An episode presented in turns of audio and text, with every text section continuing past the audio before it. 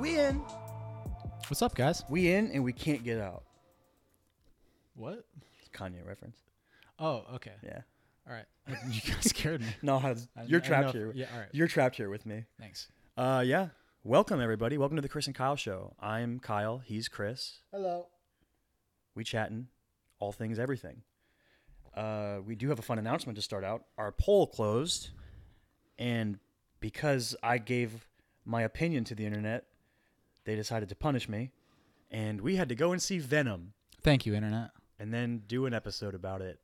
So tune in on Thursday for that wonderful breakdown of it. Just a We Um, literally sat down right before, because there's a, like a certain moment when, uh, like before a movie starts and Yeah, all, all the trailers, trailers go through, and like you're just kind of like, oh, like I'm going to see a movie, but like I'm not and the so and actively then, thinking about what's going on. The Sony sign comes up, and Chris just started laughing. As soon as as soon as the music started playing, I was like, oh my god. I look over to you and I'm like, we're about to see Venom, dude. oh my god, as if to punish me. There's something really cathartic about it, though, about making, about forcing you uh, to to see movies that you don't want to see. Yeah, I mean, I was- like it. It was a fun episode. It'd be worth watching. Mhm. Here are It sucks in like the first maybe like five minutes or so. I think, I think we were kind of low energy, That's fine. but we picked just it up. woke up. We picked it up from pure anger over Yeah, each yeah, other's yeah, but see, we just perspectives. got- We just, got, tilted and started, and we got more exciting. um, but you guys are here that Thursday, yeah. You got anything for today? huh? Nah. Nothing. You want? we're just dude. gonna end this right I'm now. a f- I'm a fucking plastic bag in the wind, dude. Just like one of those car dealership men, yeah, the wacky Blow up- blow up inflatable boys? tube man. tube man. Yeah, just going with the flow, dude. All right. All right. Not guess really, though. podcast's over, guys. Thanks See for ya. coming. That was, Bye. that was super interesting. What do you want to talk about, dude? I feel like there's no movie stuff to talk about this week. We normally start with movies. On to sports. Yeah, sure. Let's do it. Yeah. So the NBA is doing something that Mm-hmm. is really important. Well, it that- started for one. The NBA regular season started, True. and that's fun. Which is probably the most important thing that the NBA could do. Is actually be like play games, is to actually do what they're meant to do. Mhm. Yeah, your your Magic beat my Heat, so good work with Mhm. that. I gotta give the public props. It's a fun game though, and then we won the next night, so I'm I'm cool with it. That's true. Uh, you guys played the Wizards Yeah, in the beat the second game. We lost to you by one, and then we beat the Wizards by one. Yeah, two really close games. We've led the, se- we've led the league like the last two seasons in one point games. we, we dude, we play the fucking Hornets tonight. Kemba's gonna roast your ass. oh your my ass. god, he's gonna score Kemba's like gonna sixty. Kemba's yeah. If he put forty on the Bucks, what's he gonna do to you Who guys? knows though, dude? Like we we have a pretty fucking solid defense. Yeah, but who's the one guy who's gonna be guarding Kemba? Hmm? Jerian Grant. Or DJ Augustin, who Or DJ Augustin, Goran who is fucking roasted. also going to roast him. yeah, him. Goran destroyed both of them. So what can Kemba do if Goran can do that? True. yeah, it might get ugly. But like, if Kemba scores sixty, they'll score eighty. That's how the Hornets. Oh, go. the Hornets. Yeah, yeah. I Yeah. thought you were talking about uh, Jerian Grant and DJ Augustin for a second, and I was like, if they If both they score scored 60 eighty points, Yeah, well, If they scored sixty, I'd be fucking impressed. yeah, it'd be crazy. and, and so happy. if they combined for twenty-five, we'd be impressed. I'd I'd be like, I'd be like, I'd be happy with them. Oh, look, you're competent role players. Well, like, yeah, yeah th- thank you for. Because that's all that they have to do. If if either one of them score twenty, they're doing more than what Yeah, like what they should be doing. Really. Just drop 12. That's all I Mhm. ask. Uh, but yeah, the NBA season started. There's some fun games so far, but I think you- you're alluding to something more more important culturally, yes. and that is the implementation of this new elite rule designated to the G League. Mhm. Uh, for those for those who don't know, the G League is the NBA's developmental league, akin to baseball's minor league program. Uh, it's where players who aren't quite good enough to make an NBA roster go. They can develop their skills. They can work with NBA coaches and NBA facilities in the long term goal of making an NBA roster. Mhm. The new rule allows players who come right out of high school who are deemed as elite prospects, which we don't really know what that means yet. It hasn't really been established, but they will be allowed to make $125,000 per year, whereas the normal G League salary is 35000 per year. Is it thirty five thousand per per year? Yes. Okay, so they're going to make considerable amount. Considerably more, money.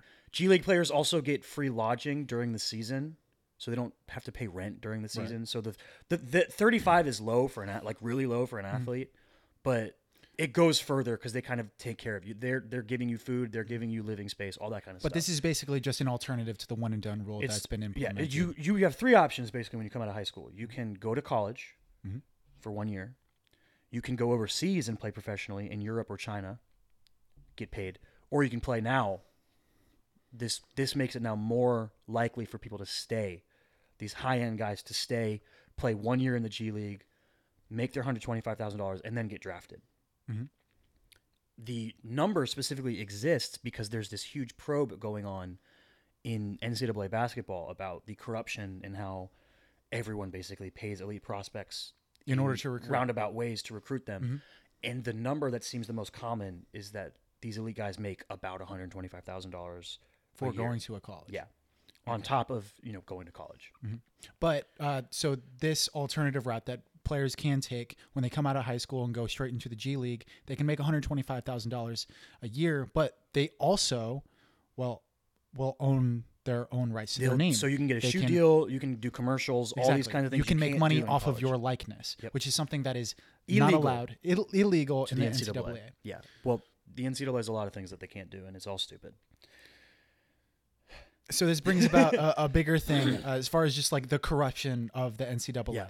which even so, LeBron James comes out and is very vocal about how corrupt the NCAA And is. LeBron was lucky because when when he was coming out of high school, the one and done rule didn't exist yet. That was that was he could go straight to the NBA. so he uh, was drafted in 2003. yeah, the the famed 2003 draft. The class. 2003 draft class, uh, number one overall, straight out of high school. But that was before the 2005 collective bargaining agreement, which basically that's what the NBA. That's the reason that we have the NBA as it is Yep. now, where you have to be 19 in order to um, be, on drafted. y- in, Be order, on yeah, an in NBA order to be roster. drafted and be on an NBA roster. We just had You a okay? weird noise. I don't. Sorry, Did- you didn't hear that? That was weird. It was like You just started looking around. That, that got me. Uh, yeah. So, I think the interesting talk here is what how how how many people are going to take advantage of this. Mm-hmm. What is it going to lead? I, I'm more interested in where it can go because I think the more the NBA puts into the G League, the better. That's my opinion of Okay. things. The more money they put into the G League, the more opportunities they give these G League guys, Mm-hmm. the more chances these guys have to develop, the better the league's going to be long term. I think you're going to have better role players to round out rosters with, all this kind of stuff. And I think that uh, bringing elite prospects to to the G League is going to enhance the watchability of the G League. Because one of the things that going against these that people think these guys might not take this opportunity is because the G League, you know, you're bus traveling around the country or you're, tr- you know, you're flying coach and you're playing in these tiny arenas with nobody watching. Well, that was like a, a quote from Adrian Wojnarowski. Yeah. Right. He tweeted about it. Mm-hmm. Um, Watch What did he say? or Woj bomb. Yeah, his his right there? response on Twitter was, "I have doubts about how many top players will go this route." Talking about the G League alternative for one and done for uh, players coming out of high school, he says, "I have doubts about how many top players will go this route. Some, yes, but G League is full of early connecting flights, small bus rides, small gyms. It isn't glamorous. Yep. Big time NCAA ball still Very has glamorous. it isn't glamorous. Big time NCAA ball still has the trappings of exposure, packed houses, private jets. You'll get paid there too." Yep, that was his yeah his low key dish, his jab at the NCAA. Because I mean, they're finding out through this probe right now how you know corrupt it all is, mm-hmm. how much money these these players are actually making when they're not supposed to mm-hmm. be allowed to, and obviously this is going to lead down the line to the just the whole argument about paying players in college sports in general. But we'll get we'll get there. I think after we talk about specifically the G League G thing. I think that getting elite NBA prospects that would be one and done guys, guys that would go to Duke or North Carolina or Kentucky. The Ben Simmons of the world, Well, the R.J. Barrett, yeah, the R- Zion Williams. For example, if this year, if RJ hmm. Barrett and Zion Williams could have gone to the G League, Williamson. sorry, I said Williamson. I said Williams because I didn't just finish. Zion. Williamson could have gone to the G League. I think that would have brought a lot of eyes to the G League. I think people want to watch them play. They know who they are, especially Zion. Zion's been like a YouTube I'm, sensation. yeah, and I'm going to watch the fuck out of Duke basketball Yeah. this year just because they have R.J. Yeah. Barrett, Zion Williamson, and Cam Reddish. yeah, don't forget Cam Reddish. Yeah, he slept on, dog. He he slept slept on. on. He's Uh, I think that you know, if if this rule was It's like implemented the fucking year, Ringo Starr of the Duke basketball team right now. if if this rule was implemented a year earlier and those guys could have and did go to the G League, I think it would have brought a lot of eyes to the G League. Mm-hmm. I think you would have had one. You would have had more people wanting to go see them play against the these you know these in these smaller teams, and I think you could potentially bring more money to the G League that way. I think there's a chance that this whole thing makes the G League more fruitful monetarily. Mm-hmm. Because right now the NBA basically carries the G League and the WNBA in financially. The NBA makes money for all of them. Right. And I think getting better talent in the G League can help with that. Because for that one year, you can watch this 18 year old. Well, with greater talent comes greater exposure, and Yeah. with greater exposure comes more money, right? Yep. I literally so say if you have R.J. Barrett or Zion Williamson going into the G League, right? Even if they're the only player, I would become someone who is currently not watching G League Yeah. G League games to someone who becomes like you would seek them out. You, would want to watch you- those guys play. You yeah, you gain a fan by doing that. yeah. You would uh, specifically want to watch them play against better. They're playing better talent than you are in college. I was gonna yeah, so I was gonna I was gonna talk about that too because certain people talk about uh, Euro League play and stuff like that, Yep. and Luka Doncic, Yeah. who who's been playing professionally in Since he Europe was 15 or since something. he was fucking 15, 16, Yeah. whatever, since he was a fucking fetus. Um, he's the Jacob Tremblay of the of the basketball world.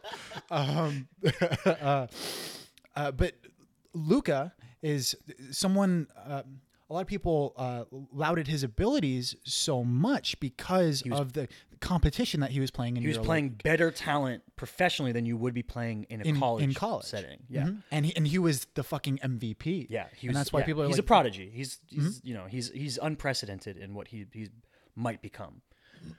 But yeah, that's now you're playing. The the G League is loaded with dudes who have played overseas Mm-hmm. or play here. They're working with NBA development teams all around the league.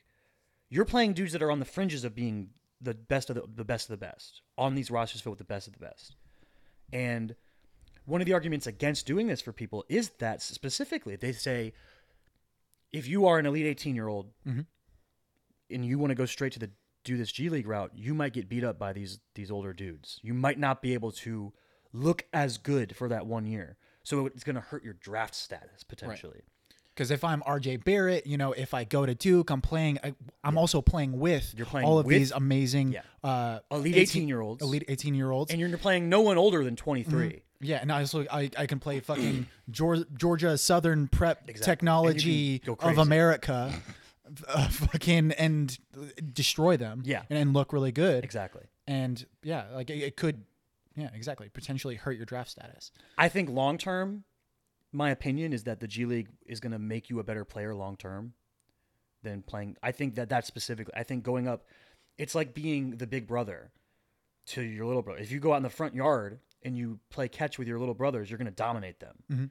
If you go play pick up football with kids your own age, you're going to be a completely different level of class than you are. Yeah, exactly. I mean, it's it's um it's something that comes up in wrestling a lot, right? Like if you're the best guy in the room, then you're not going to improve as much as if Mm-hmm. Yep. you were like if you're like a mid tier player. Yeah. Like if if you're a mid tier wrestler, you know you can work out shit that you're trying to work out on, like Yeah. what, through live wrestling with people that are worse than you, and you also have these people that you can chase. Yeah. Um, the, these people that are going to work you, you know. So that's why it's good to to be in that situation. th- but if you're Not chasing, being the best can help you in terms of growth. Mhm, exactly. But what are you trying to achieve? And I think that's going to be the, the, Yep. the like the interesting thing That's a big thing. about this you- alternative route. if you can be the number one pick in the NBA, but going to the G League might drop you to the number three or four pick, Mhm. you're losing money. Mhm. You're losing money on your rookie deal. Every pick that goes down, you lose money. exactly, because if you're if you're drafted higher up in the draft, you will make more money. Yeah. The number one pick makes the most money, and, Mm-hmm. and so on. And you know, it's going to be interesting to see do do different people place more um, importance on their draft status or on their long term skill level Development. their development as a player. Exactly. And I- and I I thought I feel like this is going to um, be really interesting as far as evaluating players as well and evaluating the personalities. Yeah, 'Cause for sure. because what type of player is going to go into the G League and take this G They're League probably more competitive. route? They're probably more like They're so- probably more driven to get better Yeah. at, at their craft. So I mean, wh- who I thought of, right? Even though that he might not have been like the elite level mm-hmm. coming out of high school, but I felt like personality wise, an interesting person to evaluate in a situation like this, implanting him in this current situation. Jimmy Butler, Oh Right? yeah. Jimmy Butler. So if you have uh, someone like Jimmy Butler Well, coming out of high nowhere school, near that. Yeah, because he was. I mean, he was the thirtieth pick after spending multiple years in college. Mm-hmm. So he was nowhere near the type of person who's even going to get a sniff at this. exactly, But his mentality. evaluating his personality Yeah. and uh, and what he goes after, he would be the type that would probably go to the G Yeah. League. Another one is probably like LeBron James. Oh yeah, like- LeBron instantly would have done that. Do you think he would? Yeah, for sure. Here's here's why I say he wouldn't. Uh, I think that he values himself in a certain That's way. true. That's true. Right, The so- exposure is important. Yeah, the exposure is important, 'Cause, yeah. and like, and obviously LeBron lucked out in The being able and- to go into yeah, the NBA. The one and done rule didn't exist. Um, but if he had to choose between going to college or going to the through the G League, would he have? So, I, I, think, kind of go back and forth. I think if it. you asked LeBron now, he would have told he would tell you he would go to the G League But because, of his development. And because he hates the NCAA. Mm-hmm. I don't know if back then, As an 18 year old, as an 18 year old, as as head on shoulders as he was as an 18 year old, it's crazy how how put together this dude was from a Mm-hmm. young age.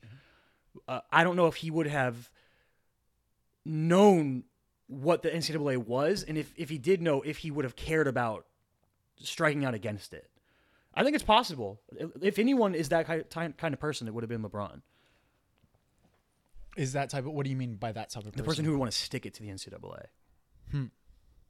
Because I think that's another factor in this is if you How can- many people are going to say "fuck you"? yeah Fuck exactly that, which a lot of players, especially professional players that don't, don't care right now and are just that, that don't have anything to lose. yeah LeBron James and LeBron James is also very vocal. yeah. Um,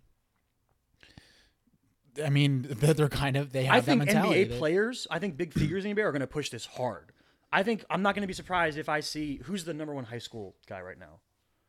uh, it's at that's still in high school or Yeah, in college. still in right high now? school. Um, Who's a big one? fuck. Uh, because I, I I mix them up. I also like I have very like specific knowledge of specific Yeah. positions because because I'm a Magic fan. Yeah, so I know like, that who's like, the point guard? oh, I know that R.J. Hampton is like is uh, is a top prospect. All right, well use. I mean, there's an so. R.J. Hampton. So RJ Hampton, I wouldn't be surprised to see LeBron James tweet after RJ Hampton has a huge high school game. You know, you just see you see it on like YouTube. or something, Watch RJ Hampton drop 45 on so and so high school. I wouldn't be surprised to see LeBron James tweet, "I see you, RJ Hampton." You know, and then say something like, "Gonna looking forward to watching you work in the G League next year," something like that, where he Right. kind of persuades young guys to take this route. I wouldn't be surprised to see stuff like that. Yeah, that would, that would be really interesting. Mm-hmm. Fucking like LeBron's existence in the NBA is so fucking fascinating. Oh, yeah, like, So you know how I brought this up? Uh, we we watched the the Lakers versus the Trailblazers. Yep. Uh, last night. Yeah. Was that last night? Yeah. As of recording, it was last night. And uh, the Lakers are so They're messy. bizarre They're messy. because they have so many old players as well as young players. Yeah. Um, and these young players literally grew up seeing fucking LeBron play. Win rings and stuff. and there was like certain times when you can see them on the court where you're it forces me to wonder what they're thinking on the court Are they are they thinking that they have to give LeBron the ball? Are they sort of. And- using him as a crutch to what's happening on Yeah. the court? well, well and how enamored are they Yeah. with the presence that is lebron i mean he's fucking superman on Yeah. the court um and i just recently saw a picture of brandon ingram who is one of the more uh, younger He was elite the number two pick in the draft. number uh two pick in the draft right but i saw a, a picture of him when he was in middle school or something wearing lebron james and now That's he's so playing weird. with lebron Yeah, it's crazy. he, i mean literally side by side with him so i mean how do you how do you approach that as a professional player it's it's Yeah. fucking super interesting It's very interesting. Yeah, I think all of this is going to lead us to, and we should we should talk about it. The NCAA itself, and why. I think me and you would agree that anything that all of these sports uh, leagues can do to take away from the NCAA is good. what do you mean So the G League getting bigger and more influential hurts the NCAA. right I think the more they can put into that, the better. Right. I think if the NFL created a minor league program, or if there was a there's the the American Football Federation or something is being formed with those mm-hmm. like six teams, one's one, yeah. If that can be something where players can get paid to go develop themselves further and then mm-hmm. come back and make the NFL similar to the way guys do with Canada right now. The more of these things that exist, to me, the better. The more that people can go out and get legally paid for something they're great at and not be forced into this weird half existence that is being a college athlete. Mm-hmm. Because the the argument about being a college athlete is, but you're getting a free education. Mm-hmm. Are you? You know that I'm a huge Arian Foster fan. Mm-hmm. Arian Foster uh, was a running back a long time for the Houston Texans. He played one year on the Dolphins. Very outspoken guy. He has a really great podcast called the Now What podcast. And he is super vocal about this stuff. He hates the NCAA. He played in Tennessee. And he talks about how he got paid while he was there. He admits it. People paid him for paid for his stuff and things like that. He uh, always talks about one, one of the huge things that he'll point out is is debating the argument of you're getting a college education and that's your payment. Your payment for your work is your education and that it's free. And that's if you're on scholarship. His argument against that is his specific experience, his firsthand account. And he'll tell you that yes, you can get an education, but you can't get the education you want necessarily. When he was at Tennessee, he wanted to study uh, astronomy. He wanted to study space and stuff. And they wouldn't let him. They were like, "No, your classwork, the classwork, because you your your schedule literally has to fit around you have to be athletics. every day. You need to be up and you need to get your lift in. We have people that are going to follow you to make sure you're going to your classes. Mm-hmm. Um, then you have to do practice, and then you have to do film study. Uh, This is like every day. You have hours that are dedicated to football. Right. Your full time job is being a football player, or whatever sport that you're involved. whatever in. sport you're playing. Yeah, and then on top of that, you're supposed to be a student. Mm-hmm. And you, they literally don't let you study the th- specific things because the course load, they know it will take away from your football time. He couldn't study astronomy. How crazy is that? How can you be be told you're being promised by these by these coaches and stuff? We're going to give you a free education to come play football for us, mm-hmm. and then when you get there, they handcuff you. Mm-hmm. They don't let you fully explore the options of what college presents. That's crazy to me. That's really interesting. Yeah, Yeah. I, I didn't really think about that. Like I, the fuck, that's really heavy. Mm-hmm. Like you get an an, an, an education, but Not the one Not you the want one that you want. because first and foremost, like you're you're going to be an athlete. Yeah, that's the in their eyes. That's it's called student athlete, but it's athlete student. Mhm. That's sort of the the phrase that you can use because you know they say, look at all these student athletes we have. We're so proud of our student athletes, but really you have to put athlete first before student. I think that like th- the thing that's just so bizarre um, uh, for me as far as evaluating why student athletes do not get paid, um, why they can't get paid, is the fact that like you can have sort of the reverse situation, right? So say you take someone like Shaq, right? Shaq spent three years at LSU, Yeah. right? And when then he left LSU early so that he could drafted, got drafted number one overall by the Orlando Magic. Shout out Magic. Um, Had an illustrious NBA career. Yes, uh, but went back to LSU to finish Yeah. his bachelor's degree, right? He didn't go back until eight years Mm-hmm. into while uh, into the league or something like that. Um, I think he was drafted in '92, and then he graduated with a bachelor's degree from LSU in like 2000. Okay. Um, but you can go back and get your degree while you're a professional athlete, right? But if you play sports for that school, you can't be paid While you're from that school. And like the only difference is the fact that the fucking school is going to like your is is where the money's coming from. So this is where this is where it really gets me kind of frustrated and angry as to why this is such a big deal. College sports is a multi-million, maybe billion-dollar industry. They make so much money. The coaches of these sports get paid so much money. They're what like the the highest paid. Uh, I think Nick Saban public- might be the highest paid coach in sports. Mhm. It's crazy how much money these guys get. And you find out that most of them are covering up scandals. I mean, we just found out about all this Urban Meyer stuff, and none of that seemed genuine on his end. And that has nothing to do with student athlete. That has to do with sexual harassment and stuff like that. It's even worse.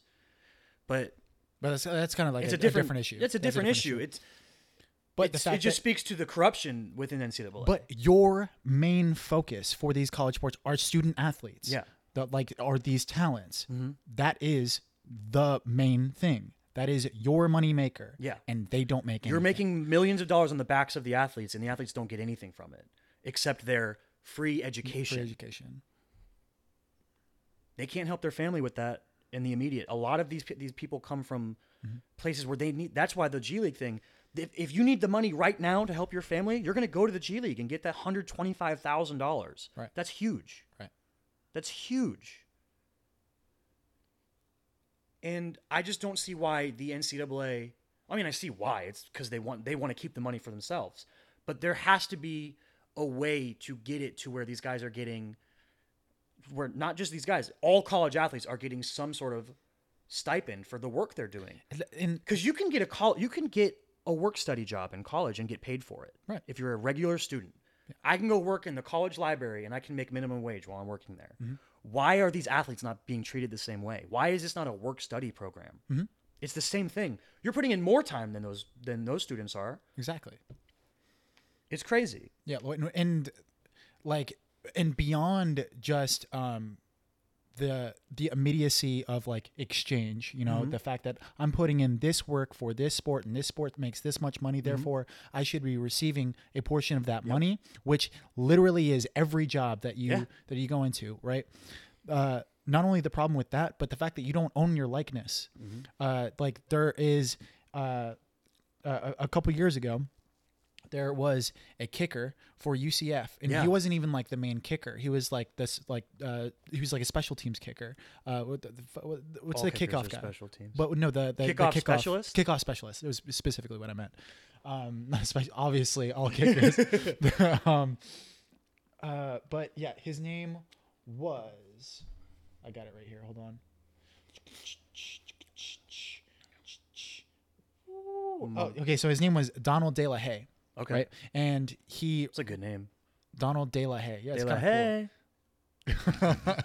uh, but he ran a YouTube channel. Okay. Uh, like when he uh, grew up uh, playing sports and stuff, his uh, parents would always have a video camera, like recording him play sports and stuff, and that sort of evolved into his love of filmmaking. Mm-hmm. And he would always make sketches and stuff like that about high school.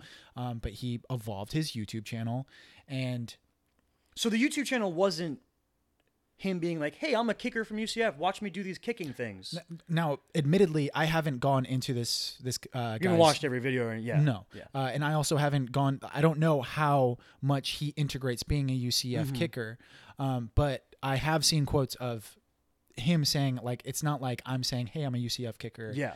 Um, and he's also, he He's not compared it- piggybacking the the the school to get his YouTube up. Yeah, exactly. He's not piggybacking his own exposure in order to uh, in order to sell his YouTube. Mm-hmm. Um, but he was monetizing his YouTube, and that's against NCAA rules. Yeah. because he was making money off of his likeness and off so of his crazy. exposure. Um, So it's from weird. being a l- UCF uh, let's say I'm a student at UCF. I'm just a regular student. I'm Right. studying English or something. If I make a YouTube channel and I get monetized, am I allowed to do that because I'm not a student athlete? Yes, you're absolutely allowed. That's to. so stupid. You're absolutely allowed to, but because you're not involved with uh, being an athlete, That's because student athletes get more exposure, and if you're trying to make money off that exposure, but even this guy Donald De hey, he's like, I'm not selling autographs. Yeah. you know, I'm just making it like this tertiary videos. YouTube channel, right? But the NCAA warned him and said, uh, if you don't demonetize your YouTube, Mm-hmm. yeah, you can have your YouTube channel. You just can't make money off of it. Exactly. Um, if you uh, unless you demonetize your uh, YouTube channel, you're going to lose your eligibility. And what what happened? He said, "Fuck you guys." Yeah. Didn't uh, demonetize his YouTube channel, and he lost his eligibility. Doesn't play football anymore. Jeez. Hopefully his YouTube following went up though. Yeah, I, th- I I think. hope. I, mean, I think he's. I think he's doing just fine. I He's think- got like fifty thousand followers Okay, or something yeah, like that. good- Way more than us. um, Good for you, man. yeah. Um, but it's just bullshit. Like it, it Yeah. seems, and I also don't want to. I don't want to discourage anything that we might be missing. You know, like what is it? Yeah, we obviously Just- don't know everything about. Yeah, Yeah, it- it- we don't know the in, ins and outs of the of, of fucking managing this huge thing. Like Mhm. like, w- but what is the argument against it that isn't greed? That's what I want to know. I yeah, want to that know isn't about money. the- you- what is it? Yeah, exactly. So, I think just to play devil's advocate, I can maybe I think maybe I think it's just tradition. College football has a certain tradition to it, and people that like college football a lot of times associate it to the fact that they think that these athletes are playing for the love of the game. And they say, I don't like pro football. I like college football because these athletes play because they love football, not because they're trying to get money. Mm-hmm. When But there's more to it. I wouldn't say it's 100% bullshit. I would say there's a more that goes into it. Yeah. You know, because obviously, like the if you're playing majority of football, people playing college football or any college sport, I mean, obviously you love the game, but I think the majority of these guys or girls in any sport are trying to get drafted, especially in the major sports. if you're ta- Or- if you're talking about or specific, you're trying to be like an Olympian if you're like a swimmer or something, Or a like that. wrestler. Mm-hmm. or a wrestler. Yeah, you- there's there's different routes that you're trying to get to after college, just like any college experience. I'm trying to get my degree to get this type of job. Mm-hmm. Well, you can't get a football degree. That doesn't exist. You just play football to get to the NFL. Mm-hmm. There's a there's a misconnect there in the idea that just because someone loves the game doesn't mean that's their main drive. Mm-hmm. I would argue that most people, especially in college football and basketball, are trying to get drafted. Now, there's a, a majority of student athletes, right, are not getting scholarships, correct? I have no idea. I don't. I've never heard anything about I, I, the numbers for anything like that. But okay, so say if uh, you're you're a backup, you're a third string quarterback for X university, right, and you're not receiving a scholarship, those NCAA rules still apply to you. You still don't they? I don't know. If you receive uh, like if you are not receiving a scholarship don't you still fall still fall under the the rules that The are the NCAA athlete, I yeah guess. Yeah. because it's not like Yeah. Yeah. That no, that makes sense. Like why? Why would the, the quarterback holding a clipboard every game be Mm-hmm. allowed to make money? And there I mean and this it, this fucking topic is so much bigger than us It's but I mean, it's very we're we're well it's very dense it's so legal Yeah. like so we're kind of backseat quarterbacking it we're Yeah. like oh well, like this is what we should do It's not illegal in terms of the law of the land, though. It's illegal in terms of the What you can- NCAA's rules. exactly what makes you eligible to the NCAA Yes.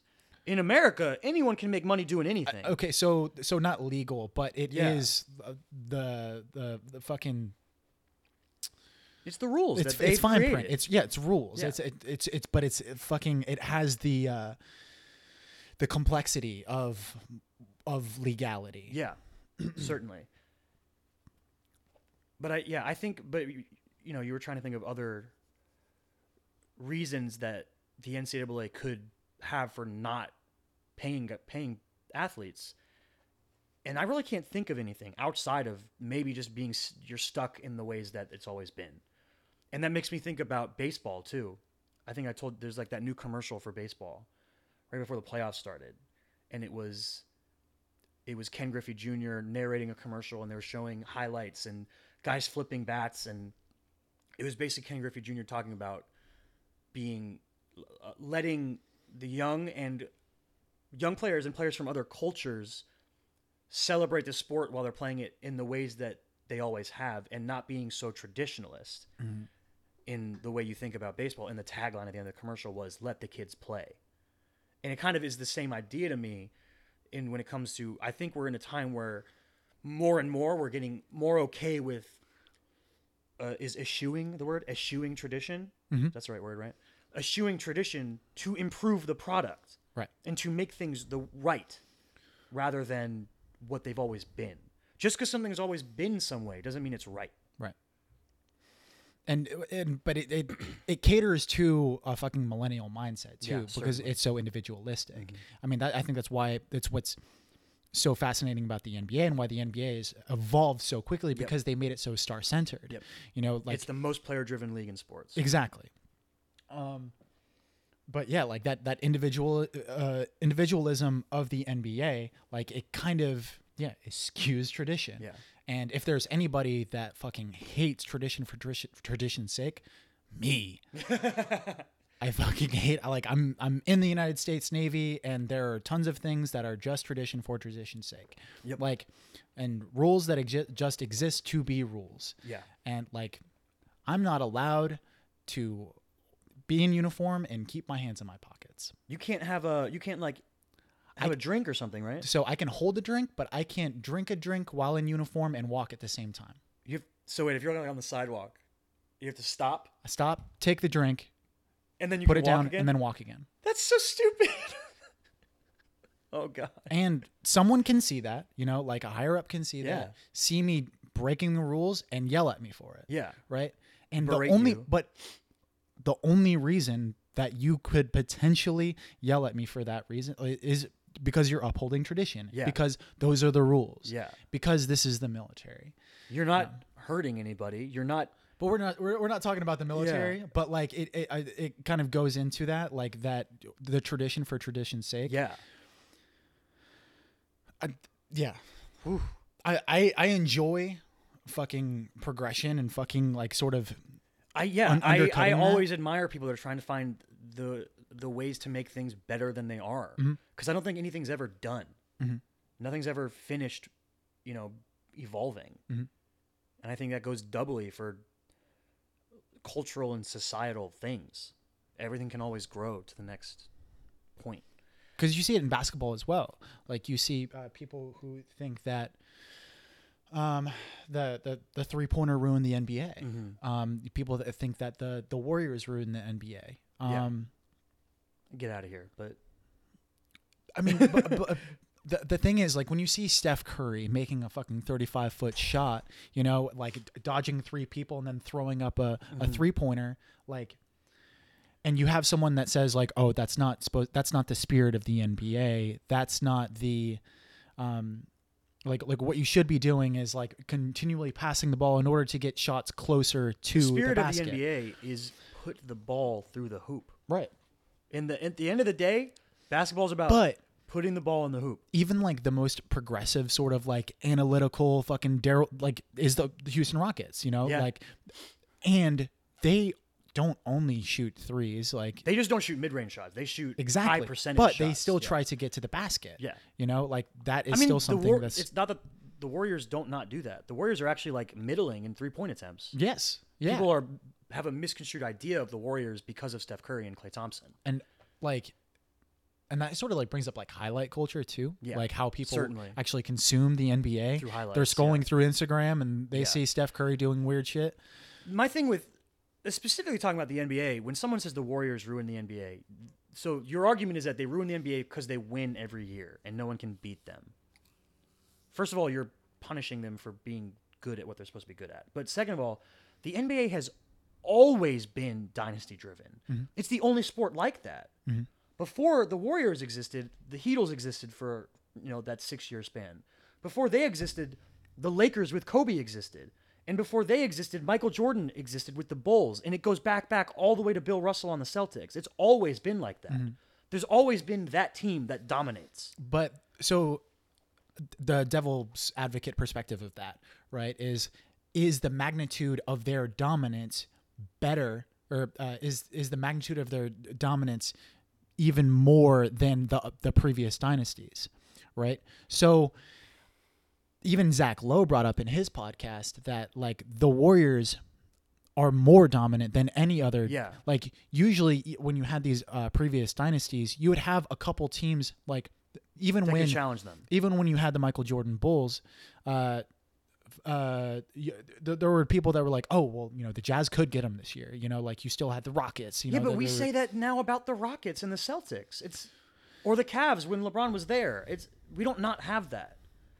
We I were mean- a Chris Paul injury away from the Warriors not being in the finals last year. yeah, yeah.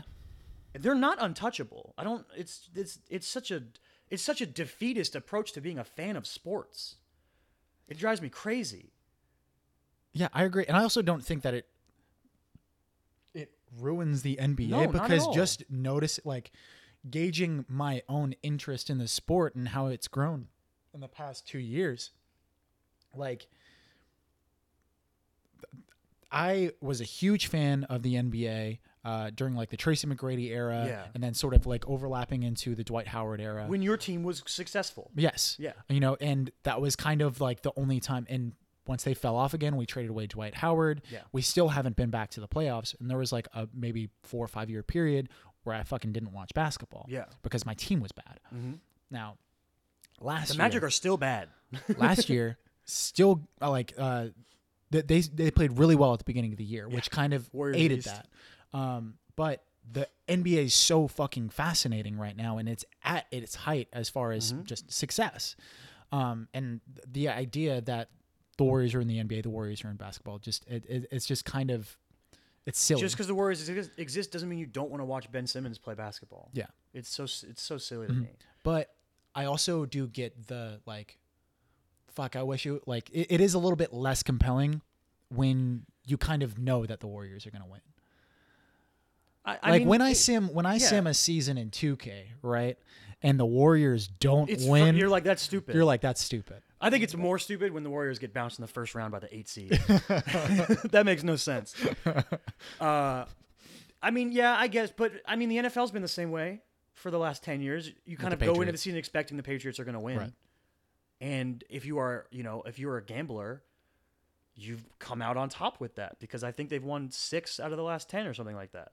I, I I might be wrong about the number, but in the last like 15 years, they've been dominant, and not every sport is like that. But I, there's always going to be those teams that are up there, and I, I I agree with you that it doesn't take it away from me personally, but I can see why someone might be less interested. But I still don't understand if you like basketball, why that makes you not want to watch basketball. It doesn't make sense to me. And it's also something. It's an idea that we've gotten used to just because our teams are respectively. We know that they're not going to be NBA contenders. Yeah, they're not. Right. Yeah, the Heat and the Magic are not going to be in the finals. Like there's like a weird like purity that comes from that because you're just watching basketball for basketball. Yeah, You know, and you're like watching You're, you're watching other like we were watching the Heat Magic game on opening night, and we had the Bucks Hornets game on another TV on silent, Mm-hmm. just because we want to just consume all the basketball. like we want to watch Giannis and we want to watch Kemba, and we Mm-hmm. want to see how Mike Budenholzer changed the Bucks. Which, by the way, three city, jeez, Bucks are scary. I I think that they're like the most intriguing team They're in the East man. this year. Woo! Like it, it, as as far as like most compelling, like I would say it's like Bucks and then Celtics. Yeah. The Celtics, I mean, you have these returning Well, you players, you, already know that they're going to to be, be the good. best, yeah. But the Bucks were such an underperforming team last year, Mm-hmm. uh, and then you know they they bring in Budenholzer, they bring in Brooke, uh, Robin Lopez, Brooke, Brooke. God Brooke. damn it. Rolo's on the Bulls beating up mascots. That's right. Brooke Lopez. They bring in Brooke Lopez. They bring in Ilyasova. Mm-hmm. They draft White Dante. White Dante, Oh shout God. out. Um, they're they're just so fucking. They look more fun to watch. Oh, yeah, certainly. There was so many times when I was watching them uh, play against the Celtics last year because I was already sort of a Bucks fan just because of Giannis. Giannis, yeah, Giannis and, is super and likable. and their roster is just so full Mm-hmm. of talent. And Long Boys. And they are a team that, like on 2K, they always fucking win the championship because they have so much on paper talent. Um, but they sort of underperformed. And last year was kind of, uh, We blame Jason Kidd. th- but specifically when it got to the the playoffs, Oh, yeah, yeah, yeah. you know, it's kind of a weird situation because the Celtics just proved how good they were. Yeah, so, uh, like immediately when they lose a game seven series against the Celtics, when they don't have Kyrie or Gordon Hayward, Mm-hmm. uh, everybody's like, "Oh, well, like the Bucks just lost to like mini Celtics, Yeah. you know, all the young Celtics." Like they must suck. Like how how dare you do that? But then the Celtics beating the Yeah. the 76ers and then they take LeBron to Game seven, games. Yeah.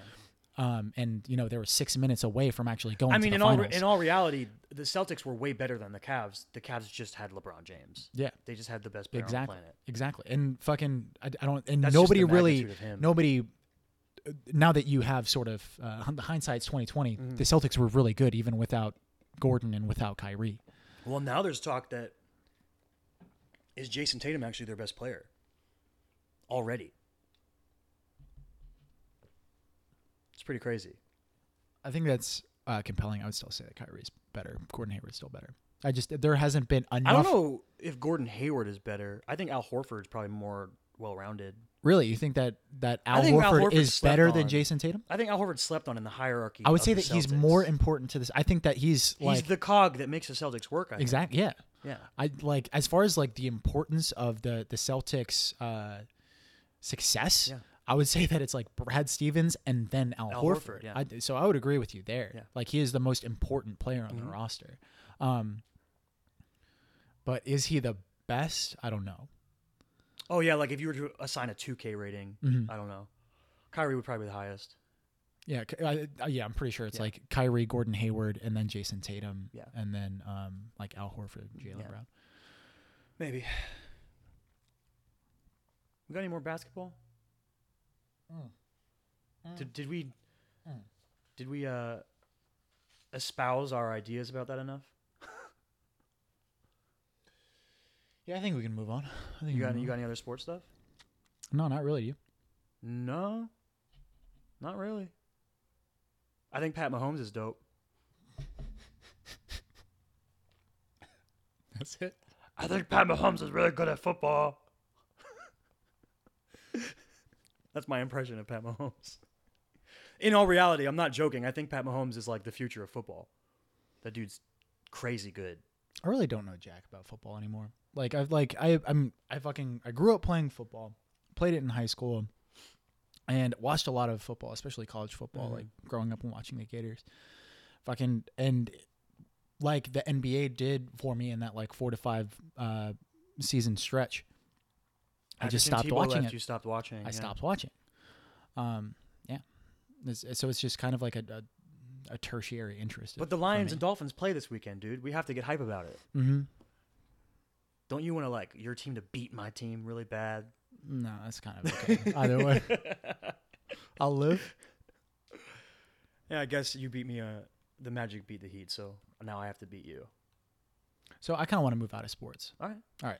So I, I watched this uh, YouTube video uh, recently um, Okay. from this guy named on. I might be fucking so pronouncing this wrong, but his name is Andrei Terbea. Andrei Terbea, Okay. Uh, and he's a YouTube animator. Fucking really talented dude, and he has like a million followers on YouTube. But he uh, made this video about why he didn't. Uh, I think the title was like why he didn't decide to work with uh, Kylie Jenner. Oh, okay. So he was uh, this YouTube animator was approached by a third party company to work on this Kylie Jenner project, and they this An- animating. He's gonna animate something like for her project. yes, Okay. um, and this uh, third party um, told him we don't have a lot of money, but you will obviously get a lot of exposure from working on this project Mm-hmm.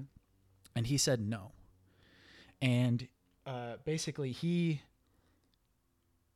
he believes in he condemns the exchange of work for exposure.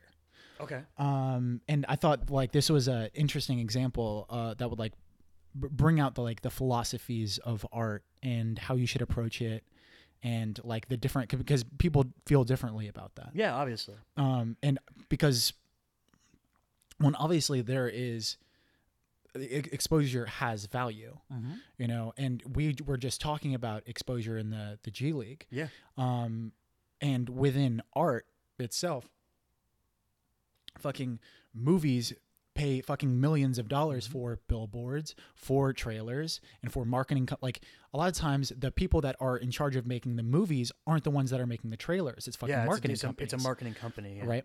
Um, but people that are geared for, oh, how can we expose this movie in the right way? Yeah. And that's how you. It, a lot of times it'll result in like bonkers It's baffling shit. how often they get it wrong Yeah. when that's their profession. Yeah, Yeah, and it's but but it's it's weird. It's also weird how like certain companies will market to a different um a, dem- a different Demographic. not demographic but specifically countries, Oh, okay. right?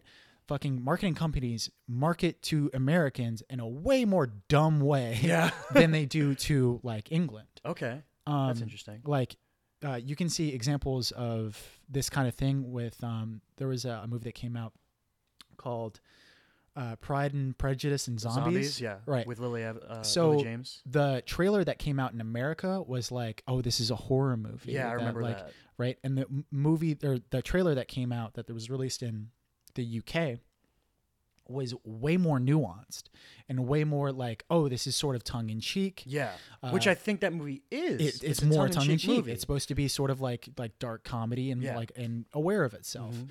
Well, here's another example of horrible marketing is the the the film previously known as Edge of Tomorrow, now known as Live Die Repeat. Mhm. That movie was marketed horribly. Right. In no way did it represent like any part of what the tone of that movie was. It just seemed like a generic action flick. Mm-hmm. And it ended up being this really nuanced kind of tongue-in-cheek dark comedy action thriller like it, it was a lot of things clumped into one movie and it's a great movie but it bombed because it was marketed so poorly. This is another example of that. Yeah, and, and I I didn't uh, specifically want to bring up like how uh, you should be exposing movies, but the the idea of exposure exposure itself yeah. and its relationship with money and your intentions uh, in why you want to build your art, right? So okay. now, Andrei Terbea, this animated YouTuber, Mhm. uh, yeah, wait he's not animated huh? he's animated That's, That's crazy. yeah, well, I, maybe he, he did kind of have like an interesting personality. uh, it was a little bit high energy. Um, no, but in uh, YouTube animator, excuse me. Um, but he felt that you have to value your value yourself as an artist, and if you have people coming to you to uh, in order uh, for you to provide a service, that you have to um, that you should be paid, mm-hmm. right? And this no kind he of doesn't say you should be paid x amount he just said you should be paid Exactly. Okay. And and you need to like say if you're just starting out and someone comes up to you and says, "Hey, can you animate this specific project for me?" Right? If you're shitty, you know, fucking maybe one dollar an hour, an hour is what you're worth, but at least have a worth mm-hmm. is the thing. Um, and it's weird in a in a weird way, like just as an individual and as an artist. Like I kind of disagree with them. yeah because should your art be about making money or should it be about the art it should always should like be about the, the and people approach art for different Yeah. reasons you know some people like want to become a rap artist because they want to make money Yeah. and, and if that's if that's what you want to do that's your prerogative i don't care i mean if if but i want to make art and i want to create for creation's sake Mhm. that to me that is what's most important Mhm. um, it's not to make money it's not to get exposure um, i don't care if i get rich or famous Mhm.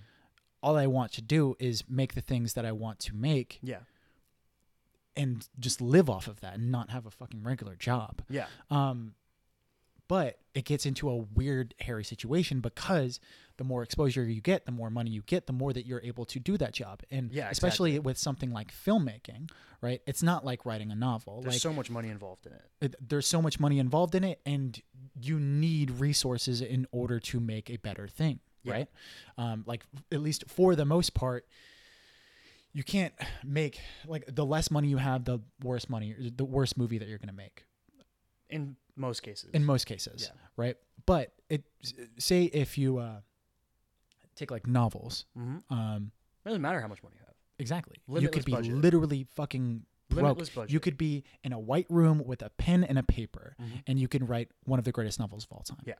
Um, but if you're a fucking broke filmmaker, it doesn't matter how how much vision you have, you're not going to be able to make Godfather. Yeah. You know. Um, and you certainly can't make like a blockbuster Right. style movie if that's what you wanted to do. You just can't do it.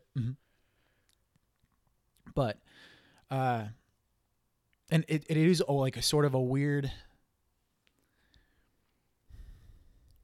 it's like i feel like i'm oh Ooh. god. I feel like i'm kind of contradicting myself okay. in a way because we were just talking about student athletes in college and how they deserve to be paid. That's not You know. That's a weird semantic conversation i feel like sport is art i feel like sport is art uh, explain Okay, so I like under the umbrella of creation, right? Like like of what is art. I feel like sports should fall under that. And I think Sport that is entertainment, is entertainment not art. not if it's sports. To, to, to me, I think that if me watching Jordan Burroughs do a double leg, right, is just as poetic as anything that fucking Emily Dickinson could write. It is you're seeing someone that is trying to to master a craft. You're seeing someone that is and if if it is entertainment, then to me entertainment is is art. You know, that that's why why do you hmm. think that sport is not art? because I don't think it's it's not creativity from the same place. You're not you're not creating things for storytelling or for imagery or for something like that. You are creative in the sense of I'm a great running back. I'm great at I'm creative in the way my body moves. Mm-hmm. In in the, and not even like dancing. Dancing you're creative in the way your body moves, but it's for performance and for expression. When you're a running back, the way your body moves, you're not you're not creating these movements as a form of expression. You're creating these movements as a way of not letting that dude tackle you. I would I would argue that like there's people like Ben Simmons who are expressing themselves just as much through through sport as a painter is through a canvas. really? Absolutely. What about Absolutely. what about Ben Simmons? Not not about him what he's physically doing, but about who he is makes you think that. I think Because I think you could maybe argue that for someone like Joel Embiid because he's more expressive and he's more uh, he's more of a performer on the court. Okay, so I now I don't think that your personality because okay, the difference between Ben Simmons and Joel, right, that you're kind of bringing up here is like their their expressiveness personality wise, right? But you don't have to have an expressive personality to be an expressive artist. No, you correct? don't. You don't. That's Right. true. right? Like so I could I could be a a deaf mute painter and still have a very expressive like I can express my perspective Yeah. and express my um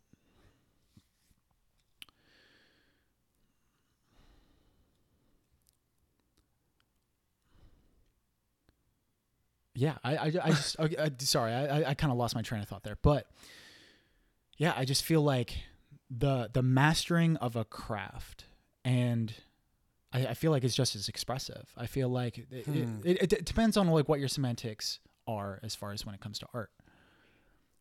Because obviously you're not t- you're not uh, telling a story, you're not No. telling a narrative, but you're not really doing that with I don't think you're really expressing an idea when you're playing a sport either, outside of I'm trying to execute to the fullest of my capability to win the game. Do you feel like the competition is uh the I think competition is the opposite of creativity. I think competition hurts being creative. See, I think that's it. That's an interesting thing because I think that it can be sort of it's a it's a pro con scenario. I think that competition can aid it. It can fuel you as an individual to want to make better art than the person you're competing with. But I mean, like Brian De, De Palma talks about his uh, his competition and his compete his competing with Martin Scorsese all the time, and he talks about How how, that like the, drives him to make better movies. yeah, and um, I think I I'm. I'm think I'm. I think I'm that it can be. more. I, I think uh, that that competition can be detrimental to. I think as well. competition can be individually uh, motivating, but I don't think that, like, I think the the nature of the box office Mhm. creates a competitive nature to films, to making movies, Right. That actually hurts movie making as a whole, because I think then you can't get movies made of specific genres or specific budget frames. All these kinds of things can't exist because it's not viable financially because we're competing to make the most money every weekend. That is what I'm talking about when I say that competition hurts art, is when you attach monetary value to things. And I think in sports, I mean, we were just talking about how it's wrong that college athletes aren't getting paid because of all the money the sports make. Right. I think in sports, pretty much all sports are driven by money at its core. It's an enter. It's that's why entertainment is different. But so are movies. Yes, but I'm saying they shouldn't be. I don't know how f- sports exist without that. I don't know how anyone chooses to play football without making millions of dollars. I don't Okay, care so- how much you love football. You're putting your life at risk.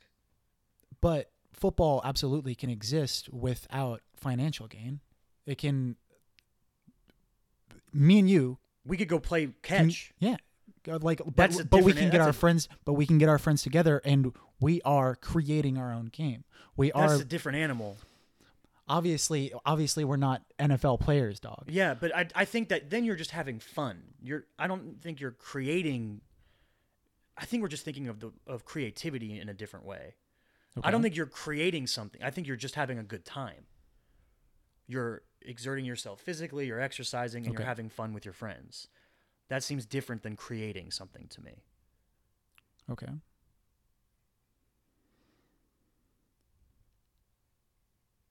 Is that what the crux of this is? You wanted to dive into creativity, or I'm is there not- a different? no, no, it kind of went to a different like like what is is sport art that we.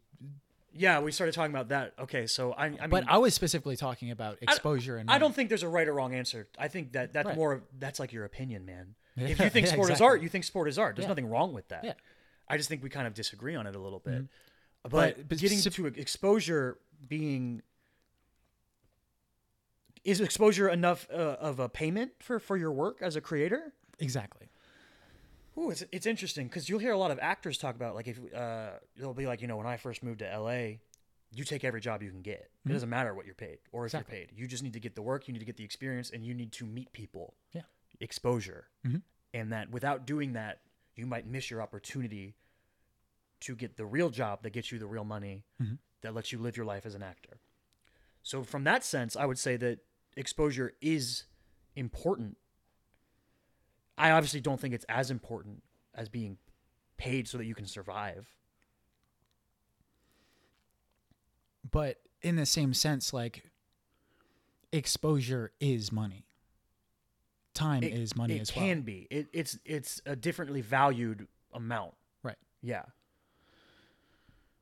But all right, so And you're, If you're like if you're- we have to we have to establish that you're talking to someone who values time way over money in a weird way. Like I would Mm-hmm. much rather have a day off than hustle extra hard and go to work to make that extra amount of money. Like it's much more important to me to do the things Mm-hmm. I want to do. and there's also certain thresholds that you reach where certain things are going to mean more to you. exactly Right. So say if our YouTube blew up, Yeah. right, we would hire a Tell your friends. uh, we would hire a producer so that we would have extra time so that we could create other shit. Yeah, exactly. Um, like, but right now we're not going to do that because we don't have the money. we have to for pay rent. Um,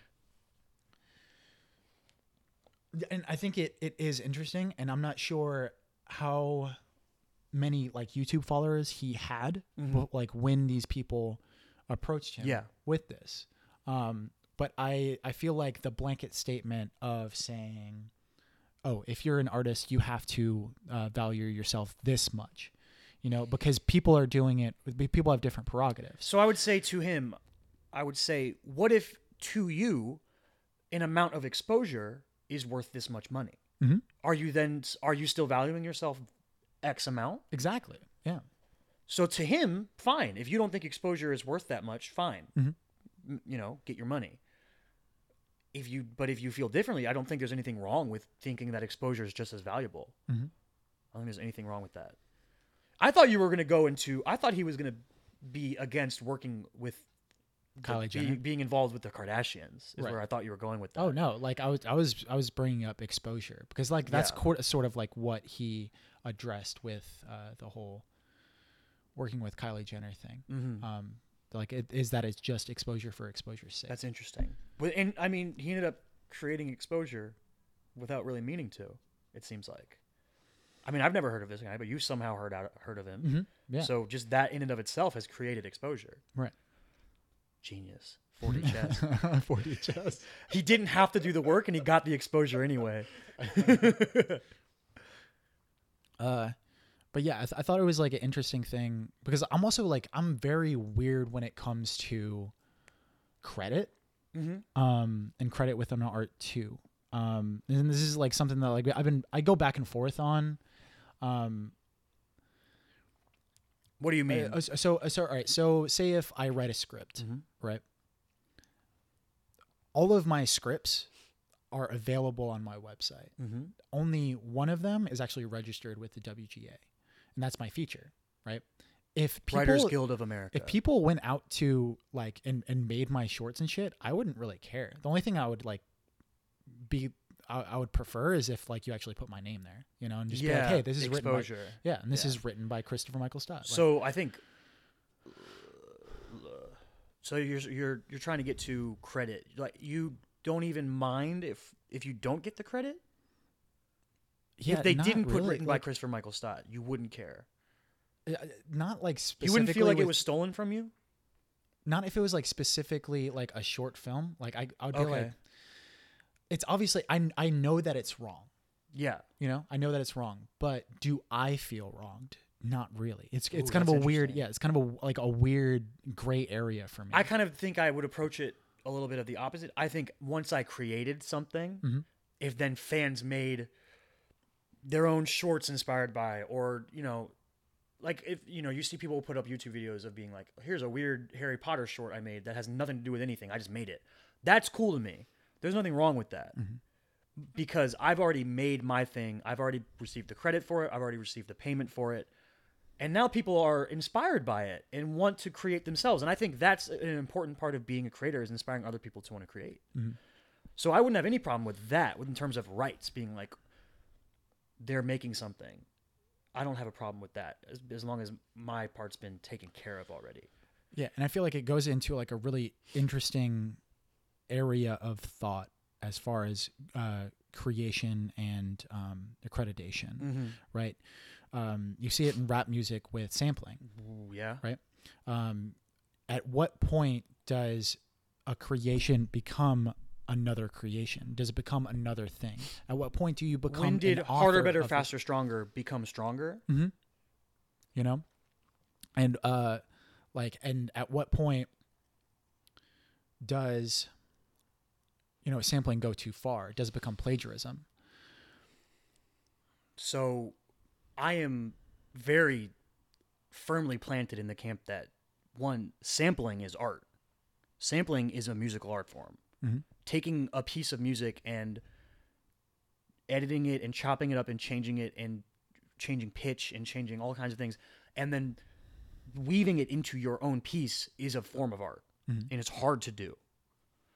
That being said, I mean, I, I think it's plagiarizing when it's the exact same because you could make an entire album of cover songs. To me, as long as you're crediting this is, you know, so and so by so and so musician, I mm-hmm. don't have a problem with making an entire album that's just covers. but it's but it's also a weird like for different mediums it's different right Yeah, because if you made a movie that was like a shot for shot remake, or I mean, not even shot for shot, if you made a movie based on the same script, you you can't do that. right or like say if you're a stand-up comedian and you're telling Yeah, and you joke steal. if you Ooh. like like so if i'm a if i'm a singer and i sing a song that whitney houston sang It's my right? interpretation of Whitney Houston. yeah it's, it's just a cover and people are accepting uh, that uh, of that as its own creation Mm-hmm. right but even in like the same medium right like in the in the same uh if you're just crossing into a different genre right but still within music if i put out a song and i just j- did nothing but drake lyrics Yeah. that's fucking stealing because right? rap is is looked at differently than other music because in rap part of the art form of rap is that you write your own lyrics it's Mm-hmm. it's part of the um, expected procedure of creating rap music Mm-hmm. that's why ghostwriting is something that is is attacked if people think you have a ghostwriter they will attack you Mm-hmm. You know you'll get distract about it and fans will not accept you as being the level of artistry that other rappers are because you're you have ghostwriters that's really interesting. But, like, yeah, because then like a Beyonce album, every song will have six writers on it, and no one cares. right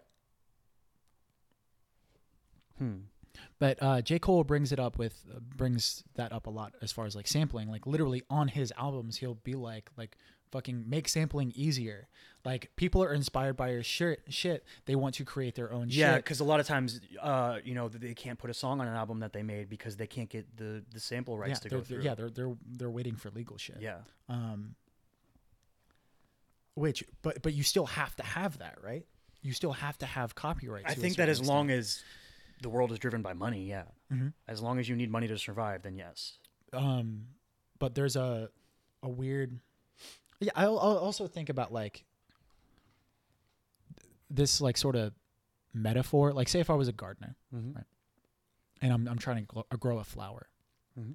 i buy the seeds i go uh online and and read how to uh what what, what kind of uh, soil i need What kind of sun exposure? How Yeah. much watering? Exactly. Uh, and, you know, I read books on gardening, you know, all of the things that I need to do, right? Now, if I successfully grow this flower, right, how much should I take ownership of this creation? Right? And for me, I believe that the creating of the flower is what is important, not Mhm. your own uh, you're taking credit of growing the flower, right? But even if you are saying, "Oh, I grew this flower," which you did, you grew the flower, Yeah. but could you have done it without Google? Could you have done it without? Uh, I mean, theoretically, yes, because people figured it out throughout history without Google. You specifically, probably not. You're an idiot. no, me, Yeah, yeah. me, Chris Stott. Yeah, I couldn't have done it. um, I don't know. I, I just it's like I, I feel like that is a, a metaphor for just creation in general. And then, you know, when- how how how much can I take ownership of writing the fourth type, even though like while I was uh, writing it, you know, I was fucking watching Archer and being like, "Fuck, I want my dialogue to be exactly like that. Mm-hmm. I want to write something that's similar to Annie." So when you're when you're you know? inspired by things, does that deserve credit? And, obvi- and obviously it So, doesn't. well, here's it a- doesn't like like in our own the the way that copyright exists right now. It doesn't Le- legally speaking, you're you're not talking about legally though. You're talking about I'm- more like not even morally. You're talking about like philosophically. Yeah, should I take ownership of this thing? So I've seen a thing. I mean, I don't I don't know the answer obviously, but I've seen a thing that if it is something that you struggle with, could uh, help. I've seen scripts where it will say, you know, so and so movie written by so and so, inspired by this, this, this, and this, or, uh, you know, I want to thank so and so for the tone, or just I, Mm-hmm. you can you see that sometimes on scripts. Uh, but Max Landis talks about it too about yeah. how like people are like, oh, always people always uh, say that Chronicle is Akira. Oh, oh, it's so much like Akira, and he's Mm-hmm. like, watch Carrie. yeah, If you watch Carrie and then watch Chronicle, you'd be like, oh, Max Landis is the biggest hack yeah. of all time. But he says it about literally all his movie because Mm-hmm. You know you say uh, American Ultra is just Jason Bourne mixed with like Pineapple Express, right. but it's also like it takes a specific person to mash those two things together and make it work. You Mm-hmm. can't just go. I mean, you could probably look at anything and come up with two other stories that exist and vaguely argue that it's a mashup of two things. You could say that about almost any piece of work, Mm-hmm. probably. I don't think you are uh, you're validating yourself by by belittling it by saying that. You're it doesn't mean I'm it's like, okay, who cares? It's its own thing though. Like Chronicle is its own thing, Mm-hmm. as similar or dissimilar as it may be to Carrie or Akira. Right. They didn't have Dane DeHaan's performance in that movie. Mm-hmm. They didn't have Michael B. Jordan. It wasn't found footage. It wasn't found footage. One was an Yeah, animated film. Exactly. It's like there's There is there's- differences. There's, so many differences that it makes it its own unique thing. Mm-hmm. And so much has been and will continue to be made that you will always be able to draw lines to other things. Mm-hmm. And as a creator, you can't set aside your inspirations. They they're they're coming through you subconsciously. It- well, and the whole reason that you might be involved with that art, or that you, a majority of people are involved with their art, is because they've been inspired by the previous works. Exactly. Right. Like I fucking when I watch Ex Machina, I'm so fucking inspired by it that like I want to make a movie like it. yeah, exactly. Uh, I want people to feel the same way that I felt when I watched fucking Inglourious Basterds for the first time. And Quentin Tarantino is another one that's like um, that sort of plays around with that a lot because there are literally shots that he just steals right from movies. yeah, I don't see a problem with that. Mm-hmm. That's that seems to be more like an homage than anything else. Yeah, but yeah, like like but and is when there you're a, and is when there you're a line? Is and when you're threshold? twisting it and you're and you're putting it in your own story and the context of it is completely different. It's just you go that looks beautiful. I want to recreate that beautiful image. Mm-hmm. Right. in my film. Right. It that doesn't seem. I don't know where the line is, Mhm. and I think that maybe the line is different for It's- different things. Exactly, and you have to constantly evaluate it as an artist and as a like, and you and you have to take your own medium into question too, Mhm. because like you can be a stand-up comic and come up with a killer fucking joke, and then be like, oh shit, Somebody fucking made that joke 25 fucking years ago. Dave Attell wrote this joke eight years ago, Yeah. and I fucking I I I didn't even just been- realize that I was remembering it. yeah. Yeah. Or like you've never even seen the bit before, and you're like, Yeah. "Oh fuck, Lenny Bruce did this to it. fucking yeah." Beat me to it. Mhm. And in that medium, you have to take it out of your set. You can't do it. Exactly, You're you joke cannot do it. Yeah. It's like it's it's it's almost it's it might be hated more than ghostwriting Oh, in yeah. rap. Joke stealing is like the the biggest sin in comedy Mhm. that you can. That, I mean, I mean, you could be like Louis C.K. and be a weirdo or something, but I think I mean, in terms Bill of Bill Cosby is Bill, work. Bill Cosby is a better example. yeah, Bill Cosby is a much better example. Yeah. Yeah. you could be like a horrible person, and that's obviously worse. But I'm talking about in the terms of the art expression. The worst thing you can do as a stand-up comedian is joke steal. Yeah. Those are interesting ideas, though. Interesting things to think about. And I think, But like, so Quentin Tarantino, uh, to to bring up another thing, like, so he'll use specific shots, right? So Mhm. like, and I, I might be like straight up wrong about this, but like the shot in The Graduate, right, which is not a Quentin Tarantino film, um, it was a fucking Dustin Hoffman movie, uh, one of my favorite movies of all time, by the way. Uh, there is a specific shot in the beginning of The Graduate that's the exact same as uh, one of the shots in Foxy Brown okay, um, or in Jackie Brown, sorry. Um, and like that isn't as bad, you know, like kind of sampling a shot, Mhm. you know, like using something that's sort of an homage. But let's say if you're using specific dialogue from a movie, right? So you know Pulp Fiction. Have you seen Pulp Mhm. Fiction? Do you, like you remember the whole Samuel L. Jackson Yep. monologue that he goes through? I feel like people have used parts of that in a lot of things. so people have used that, Yeah, but he like literally took it word for word from some Asian film. really. Yeah, like in the beginning of uh, Now, a lot of that is Asian him film. quoting the Bible, right? Yeah, but th- it, it, that's not an exact like that verse doesn't exist in the Bible. oh, It doesn't exist in the Bible. that. The only place it actually exists is in a different movie. oh, wow, that's really interesting. And I don't think that a character actually said it in the movie. I, I, uh, I don't think a character actually said it in the movie. Mhm. It was uh, a, it was like on like a screen crawl. Oh, Um, wow. and he adapted it a little bit, but for the most part, it's like it's still, it's still the same thing. It's still the same monologue. It's kind of weird. It's just like, yeah, and that's like an iconic moment. yeah, it's something that's so like when you think about Pulp Fiction, you think But- about I mean, that's kind of what you you you literally use the word sampling. It's kind of like sampling something. You took it, you changed the way it was presented originally, you folded it around and you molded it and you gave it to Samuel Jackson and, and he spoke and it's different now. Mhm. It's the same, but it's different. Mhm. I don't have a problem with that individually. I, I don't think there's anything wrong with that. Yeah. That seems cool to me. So like I, I I don't know where the line is. Right.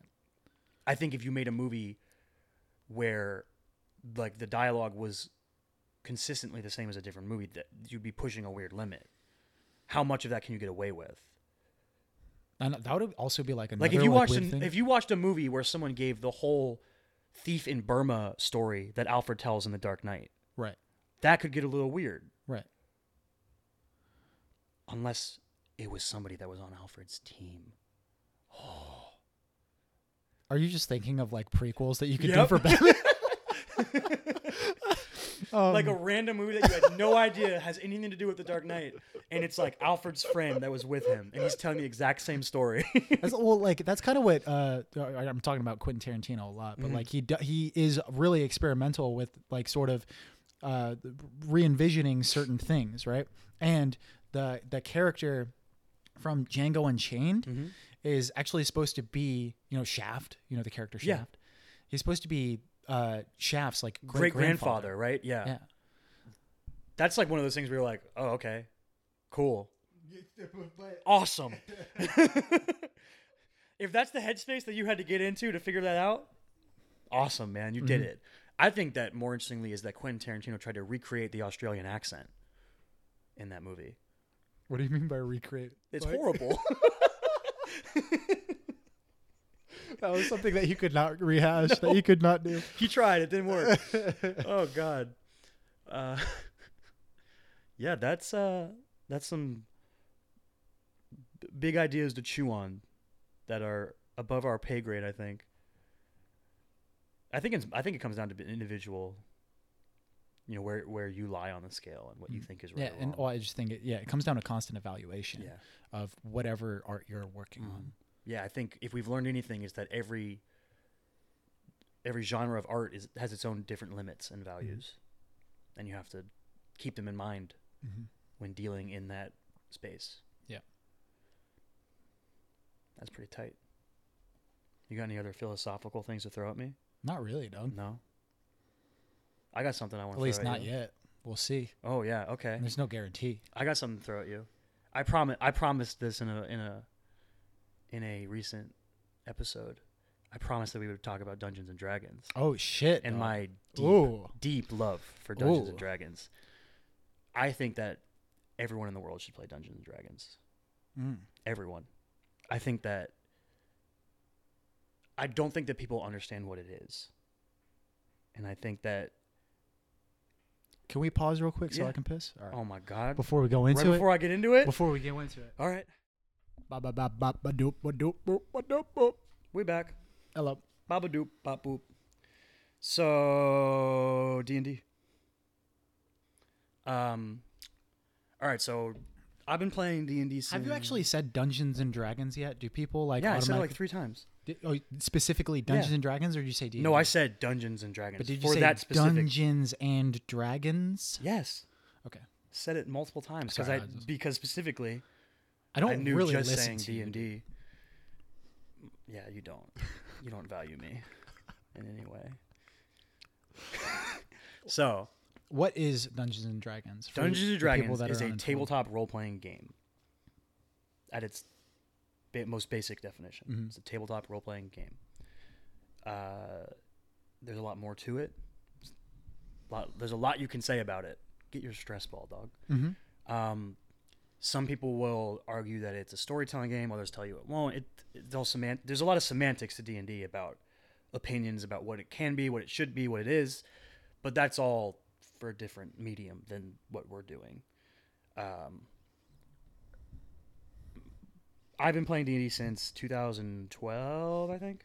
Mhm. I think 2012. Me and a group of our close friends, not you, but friend friends that we have that we have that we love, all started playing D D D and D together in the trap house back in our hometown. Uh, and I literally have not stopped playing since.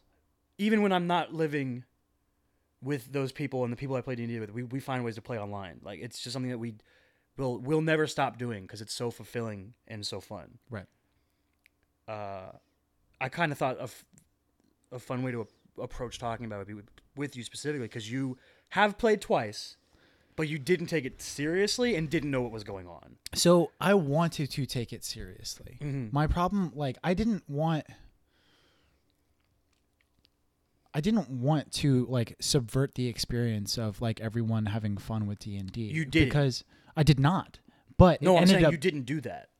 oh, I didn't like when it actually happened. Yeah, I felt like I kind of was you created a lasting memory. of like the, charac- the The- character that I weirdo created. character that you made for no reason, like lives on as jokes that we tell each other to this day. Right. Now, I, on paper, I should love Dungeons and Dragons Mhm. um, for like a lot of the things that you said. Right. The the communal storytelling of Mhm. it, the creation that like there's performance in, in it as well.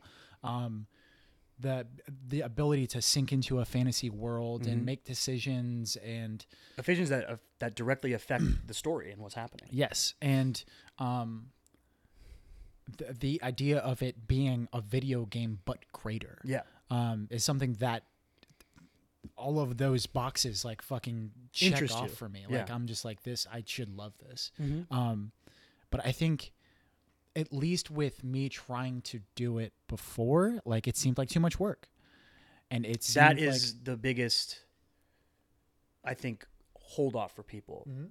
It's the same thing. It's once you start looking at how the numbers work and why the different dice mean different things. It, it confuses people. It seems like a lot. It's a there's a big learning curve to Dungeons Yeah. and Dragons. Yeah, certainly. And it's weird because now that I've been playing, you know, for however long, it's all second nature to me. I can, you know, I can spout rules from obscure parts of the different rule books and tell you why things are the way they're. But it's just because I've been playing for so long, mm-hmm. and because I expose myself to different mediums that bring Dungeons and Dragons alive in different ways. Like I watch the show Critical Role every week, mm-hmm. or I watch YouTube videos of Matt Colville talking about being a dungeon master and how to be a great dungeon master. And his his YouTube channel is specifically built toward teaching new people how easy it actually is to run D and how you shouldn't feel overwhelmed by it. Mm-hmm. But for those of you that don't really understand like what D and D is, Or what still tabletop right? role playing games What, what ta- yeah, what is a tabletop role playing game? You, I mean, it is you have a group of your friends, Mm-hmm. whatever, right? You have one person who's designated as like the god. He's the narrator. You're called the- in D and D. You're called the dungeon master. In other games, you're called just the game master. right The DM or but you have your your dungeon master your game master who's like sort of he's in charge They're in He's charge of the world and all of the characters that are not being played by the other people at the table. right uh, and npcs is what they're NP- called yeah, right? you play every Um, NPC, and you and play every villain, you play every villager you run into, every Mm-hmm. shopkeep, and you make in in depending on how deep you dive, you can create the whole world. Right. That's one of the things that to me is so awesomely fun about D and D is the customizability of the game and how deep you can go into it. But uh, outside of uh, being a dungeon master you have the people who are actually playing the game they're the characters that are going Yes. through the quest The adventure, right yeah. and you get to s- decide what to do with that quest uh, are you going to sort of follow the the lines of narrative that have been crafted by this dungeon master or are you kind of Gonna come up with something something completely out of the right? blue. You can do and, that. and that's another thing that's like really interesting about Yeah. Dungeons and Dragons is like the the improvisation And I think aspect. Yes, and I, I think that a good so we're gonna we can get into some of the the nichey things of D and D. A good DM is going to make it so that you want to follow the narrative being driven because it's driven by what the characters in the group want to One, do. and it's compelling. And it's- too, yeah, right? exactly. Like like if you know, um, if you know writing principles and Mm-hmm. how to craft like an interesting narrative, people are going to want to resolve the, adhere. resolve the tension of the story. yeah, yeah, exactly. They, they're going to want to get through that conflict Yeah. and to to go into that. I mean, it's just like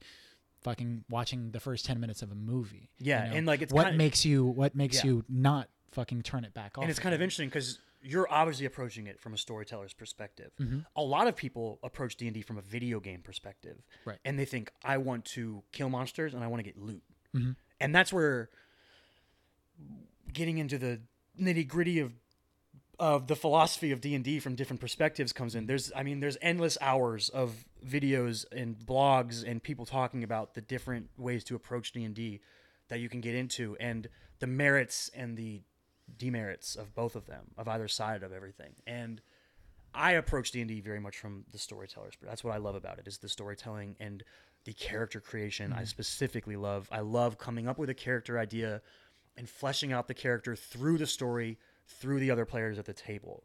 but some people do it for power fantasy. Exactly. Mm-hmm. Some people want to feel powerful. They want to go in there and they want to have a hero who mm-hmm. beats the bad guys and they get rewarded for mm-hmm. it. And that's fine. You can have all of these Yeah, types the, of the sense of achievement. Yeah. You can have all of this at a table together. It just takes the right. I think a, a, another reason a lot of people might try D and D and then not go back is they have a bad DM. Right. If you don't have the right person bringing all this together, it can get it can give you a bad experience. Um, I don't really have a specific direction I want to go with talking about D and D, outside of just getting across how flexible and fun it can be, and Well- how therapeutic it can be. Well, and uh, it's kind of blowing up again. Well, it's getting yeah, and It's- a big part of that is the show Critical Role. You know, there's forty thousand people watching live every week. A group of voice actors play. and there's also people like Dan Harmon who Dan Harmon with, who um, literally plays it on his podcast. they, they had two episodes on Community. Mm-hmm.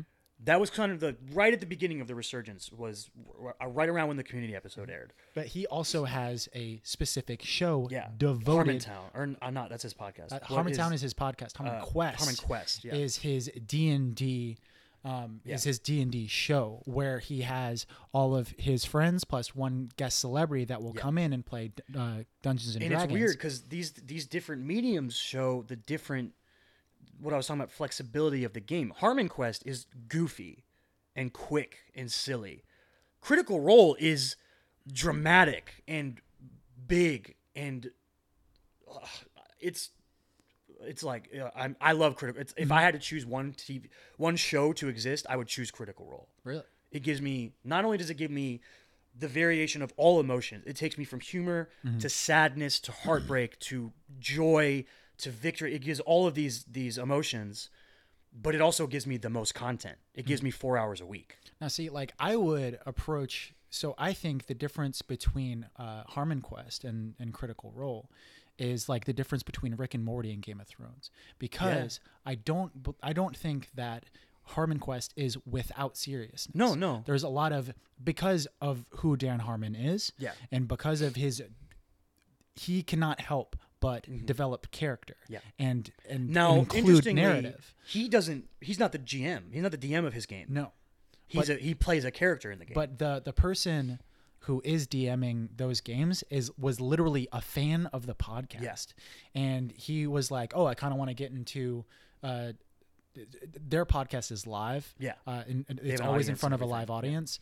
Um, and they're he was like- very much performing for that audience. Yes. Um. But but uh, he was talking about Dungeons and Dragons, and he was like, "Is there anybody in the audience that like just is is really knowledgeable Mm-hmm. about Dungeons and Dragons?" And this one fucking hand comes up.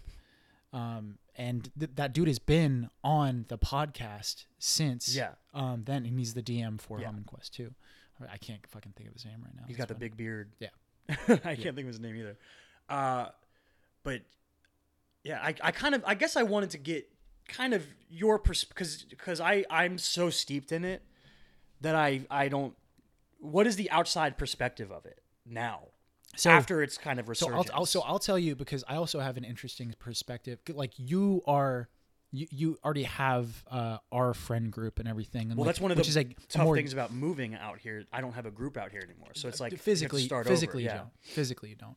Um, but you're still sort of entrenched in that perspective of band geeks, right? Like, I mean. Yeah, that's it's what, yeah, kind of. yeah. Um, It's similar.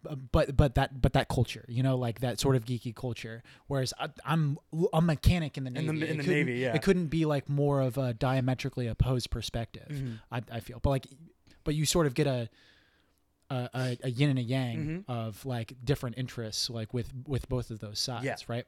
Now. I run into the, a majority of the people in the Navy. Whenever I bring up Dungeons and Dragons, they think that it's fucking nerdy. Yeah, that's know, the like, still the- people- even after the resurgence and how much it's got, how bigger, how much bigger it's gotten over the last like two or three years. It hasn't hit that like demographic. Joe Manganiello is very open and adamant about how much he loves and plays D and D. That's a movie star. Uh, fucking Vin Diesel. Yeah, Vin another Diesel's one. another one. Yeah. Um, but like, but there's certain like areas of like of geek culture Mm-hmm. of, uh, It's taboo. but but but there are certain that have blown up and f- fucking comic book movies. Yeah, comic books are are the like the one. largest examples Yeah. of things that are just widely uh, um, experienced by the the the massive. Yeah. Um, so like even uh, my demographic that that I'm living in right now, you know, th- it still gets to them. Whereas like they they don't know what fucking critical role Yeah, is. exactly. Uh, they don't know that. Like even when I bring up Dan Harmon, I have to be like, he's the guy that created Rick and Morty. or Community or because Rick and Morty is another one that like a lot of a lot of people watch Community or Rick, and Morty. Yeah. um, yeah, so I mean, uh, like from an outs- outside perspective, a lot of people still had a, have that kind of I wouldn't I wouldn't say taboo, but it's like they have the those hangups. They you have a like, conclusion already drawn. yeah, And I, I mean, that obviously it, it comes from back in the 80s during the Satanic Panic. I think is where it originates, and that kind of made anyone who did play D and D back then had to go into hiding. the. Satanic Panic. you never heard of that?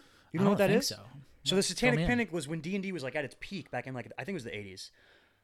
It became a thing where uh, you were being as a parent you were being told that your kids oh your kid plays Dungeons and Dragons he's worshiping the devil ooh, like stuff like that so it became this hmm. huge thing especially in that makes me want to play D and D more. yeah this huge thing and especially like you know middle class upper middle class white Oh. homes that they got terrified of d&d Damn. became oh what are you doing with your friends oh i'm going to play d&d and they no you can't spend time with those it, it was called the satanic panic Fuck, that's like really interesting. yeah that's you didn't know about that I'm no, not surprised. really. yeah that's like where the taboo of d&d started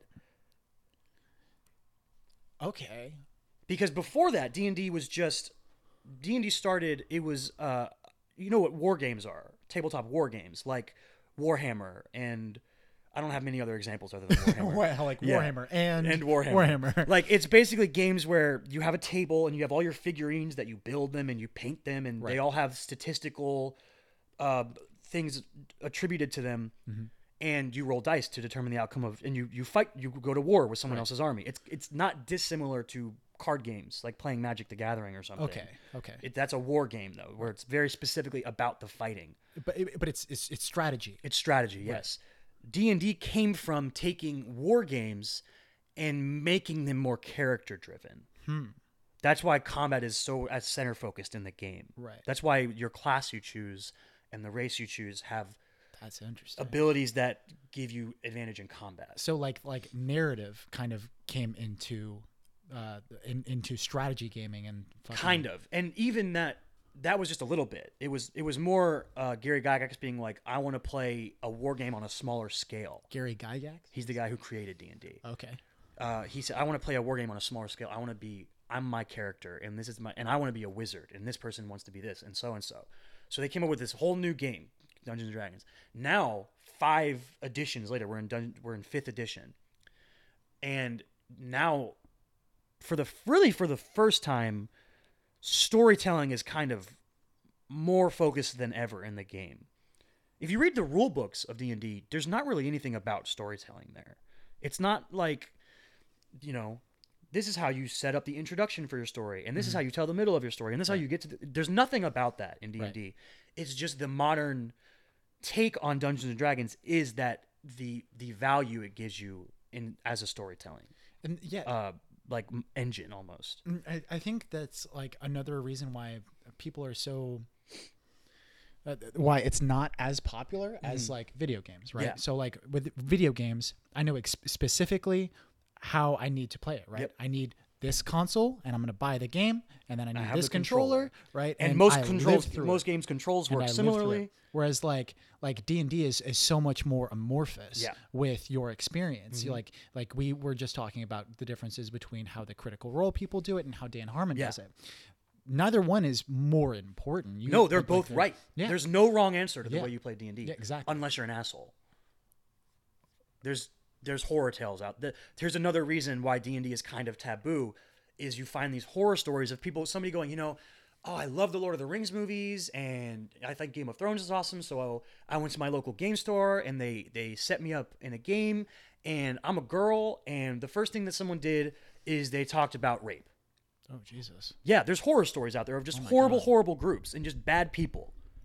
And it, it's sad because somebody like that just goes, I will never play D&D again. Right. And it's so sad because it's like, that's not what most people are like. Right. You just happen to stumble upon horrible people Mm-hmm. that are, you know, their their fantasies are wrong. And the things that they're trying, it's just not right Mm-hmm. what they're trying. And you feel bad for those people because you, I want that person to be able to explore a, a, a, character they love in a world they love with with good people. Mm-hmm. Yeah. It's like it's like when I recommend fucking Y: The Last Man to someone, like it's because I enjoyed it so much. I want you to share Yeah. uh, in, in this interest with me. Yeah, exactly.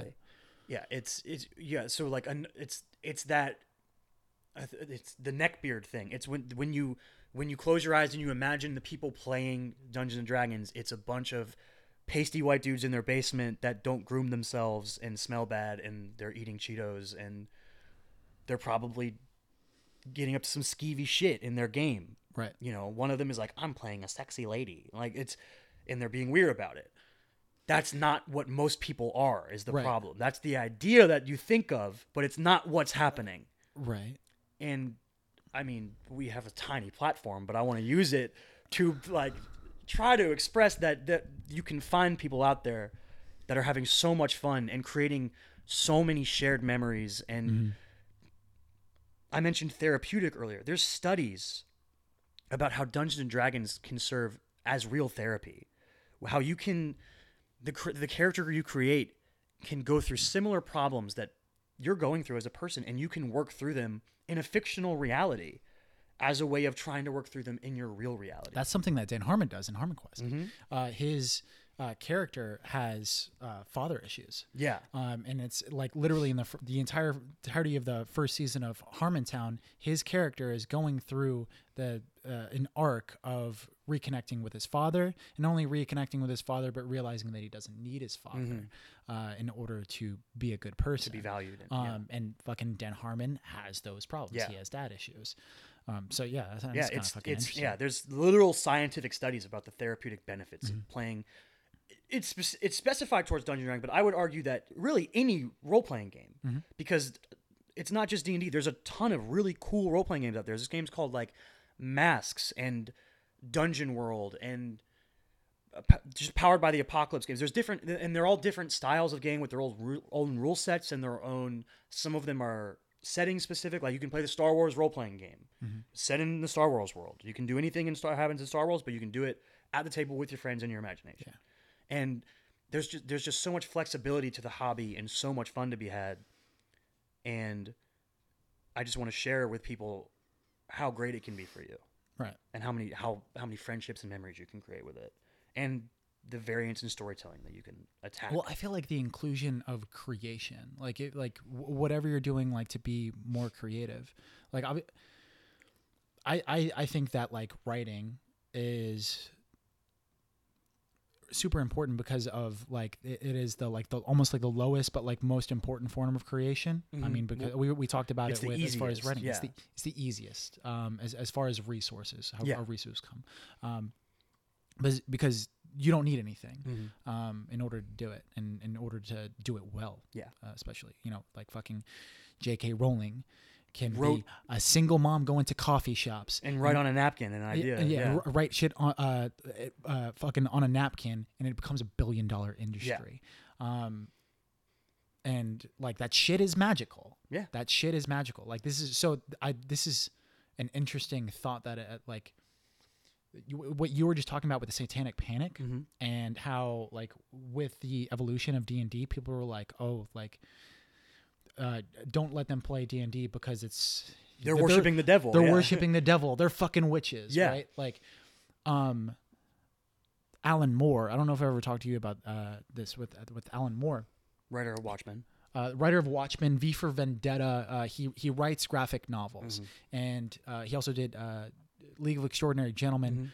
Fucking really fascinating guy, Very really talented, very interesting dude. really talented um, writer. Um, but he also believes that writing is, in a sense, magic, right? yeah, uh, and that even the language of magic is closer to language itself than it is to magic, right? like, um, uh, literally to cast a spell, um, it kind of derives from the ability to spell. Mhm. And uh, even the uh, what a grimoire is, uh, a book of spells, Yep. that uh, derives from grammar. Um, grimoire, grammar. grimoire Yeah. grammar right and uh, for him like he he literally practices fucking magic with a k you know like fucking Yeah. and and he's he's delved himself into the worlds of like seances and shit like Yeah. that which is is, is crazy Symbolism, it's, stuff it's like very that. it's very crazy um but like i found that like really interesting Mm-hmm. the fact that like as soon as like narrative starts to come into this already existing um like strategy gaming right that's like when you start saying hey like that's that's some devil shit yeah, yeah, because it's so fu- i don't know uh, to me it's just it's so, it's so fucking powerful yeah. you know that like just storytelling in general. Mhm. Yeah, Yeah, well, yeah, yeah, just storytelling in general. Fucking the the ab- ability of it to fucking to change. mm-hmm. I don't know. yeah. That was. I just wanted to talk about how dope D and D is. hmm How much I love it. I get it. I'm Yeah. not sure if I'm. I I want to revisit it, I want you to revisit it too. I want to run a game for you but and I some other like. people. I'm not gonna lie. I'm gonna need somebody to like kind of like hold my hand through the process, Dude, that's what I'm here for. Because because the first time, like I think Jamie talked about it before. About shout out to Jamie Cunningham. Um, yeah. Uh, you played in Paul's game, right?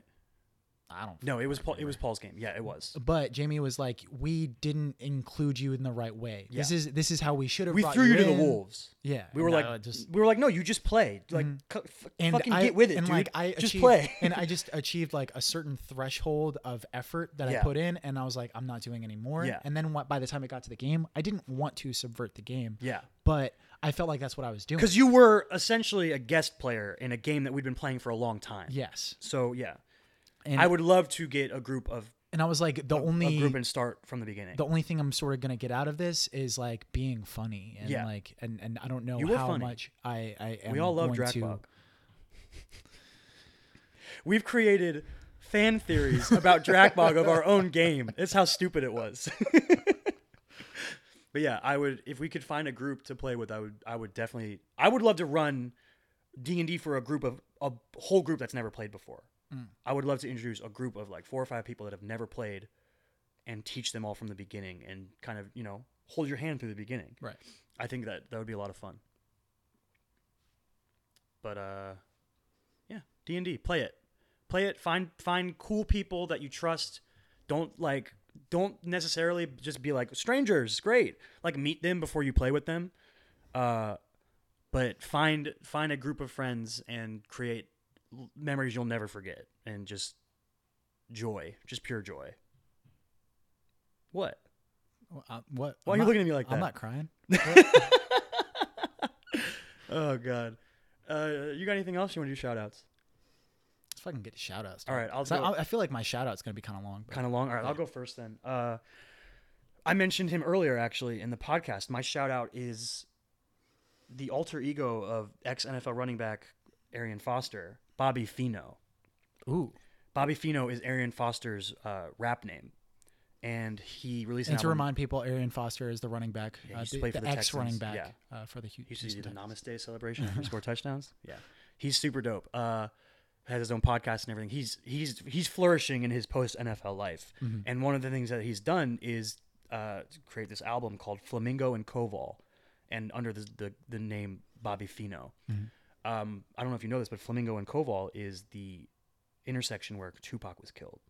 Oh, That's what the album is named after. Um, I know the first thing that people usually think of when an athlete makes a rap album is, oh, that's gonna suck. This is not that. This is, um, I would say jazz rap inspired, kind of in the vein of a J Cole kind of type of music.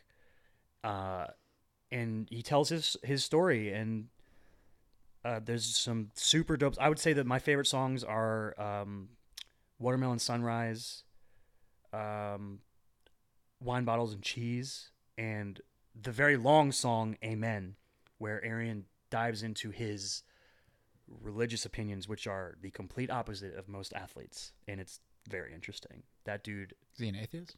yeah, Yeah. strong yeah, atheist? yeah, for sure. Yeah. Um, he's just he's very scientifically minded, very, you know, driven by science Mhm. in the way he thinks. How uh, does he have guests on his podcast? Yeah, yeah. His his it's an interview show. Okay, so it's an interview show. Like, how inclusive is he? Like, does he bring uh, in people who are like kind of religious, or does Uh, I don't know that- if he's done a because like like him having like Tim Tebow on would be like yeah, it'd be very interesting. He so he's only he's like 40 episodes in, I think. And he doesn't release it super often. It's like every few weeks. I think he's more gone with the route of he's had some science people on. He's had like uh, his own therapist was on with him, psychology people, athletes. That's fucking terrifying. I don't know how. yeah, your own therapist. That's crazy. Um, Terry Crews. If you if you, I would maybe recommend if you want to listen to one episode, listen to the Terry Crews episode of his podcast. That episode was amazing. They talked about you know just the the the growing up being an African American man and the expectations of that and the the the identity of of being that and they talked about all the stuff that he's been going through with the sexual harassment case that he put against that guy that worked at his agency that you know groped him and how that's been affecting him as a how people have approached it because he's a man and Terry Crews, not uh, Arian. yeah Terry yeah Okay. this is what they talk these Right. experiences with Terry Crews um yeah very interesting podcast and not only is Arian awesome but Terry Crews is an amazingly cool guy Mm-hmm.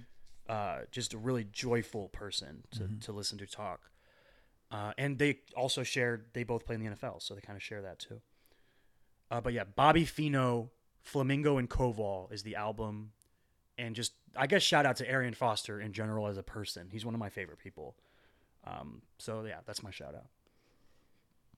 Dope. What you got? All right, my shout out uh, for this week is actually super niche. Like, uh, Scott McCloud's Understanding Comics. Scott McCloud's Understanding Comics. Show the people. Show the world. There it is.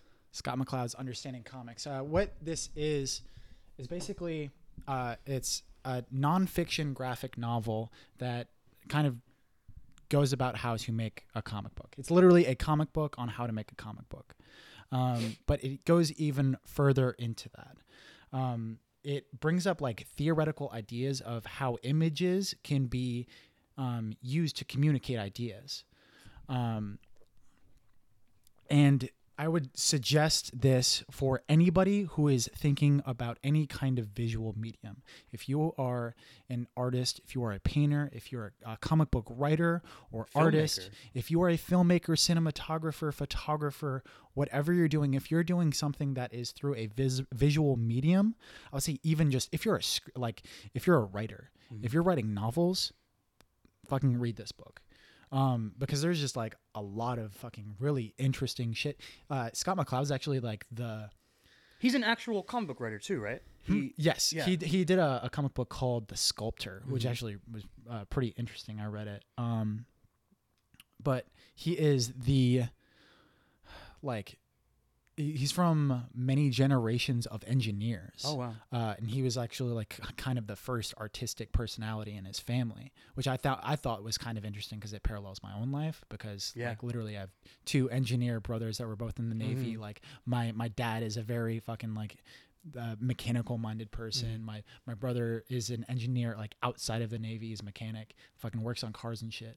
Um, so yeah, like it paralleled my own life. Um, uh, as far as his, but he approaches the um, the image and how comics are are used to display ideas and it, to display narrative in a really interesting way. Um, and he does it with the detail of a mechanic explaining a fucking engine. You know, like. Um, so Now, is it is it like palatable or is it like academic? Is it easier to read? It's very easy Okay. to read. Um, so it's Because a lot of times these kinds of books on on right and they they approach it academic, it just makes it so hard to. No, uh, to so okay, so like it. um I, f- I feel like uh, being palatable is, is super important because there's so many things that it's just fucking hard to get out. Yeah. Certain like uh, people often recommend uh, other people d- to read um, the the Poetics by Aristotle because it was like the first uh, book on dramatic theory and, Yeah. and how to write a story.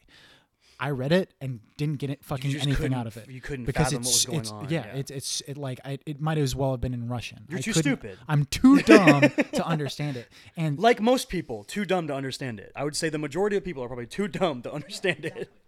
um, but there are still, but there are still a lot of interesting ideas in it. Right? Mm-hmm. But understanding understanding comics is not that. It's Yeah. not Aristotle's Poetics.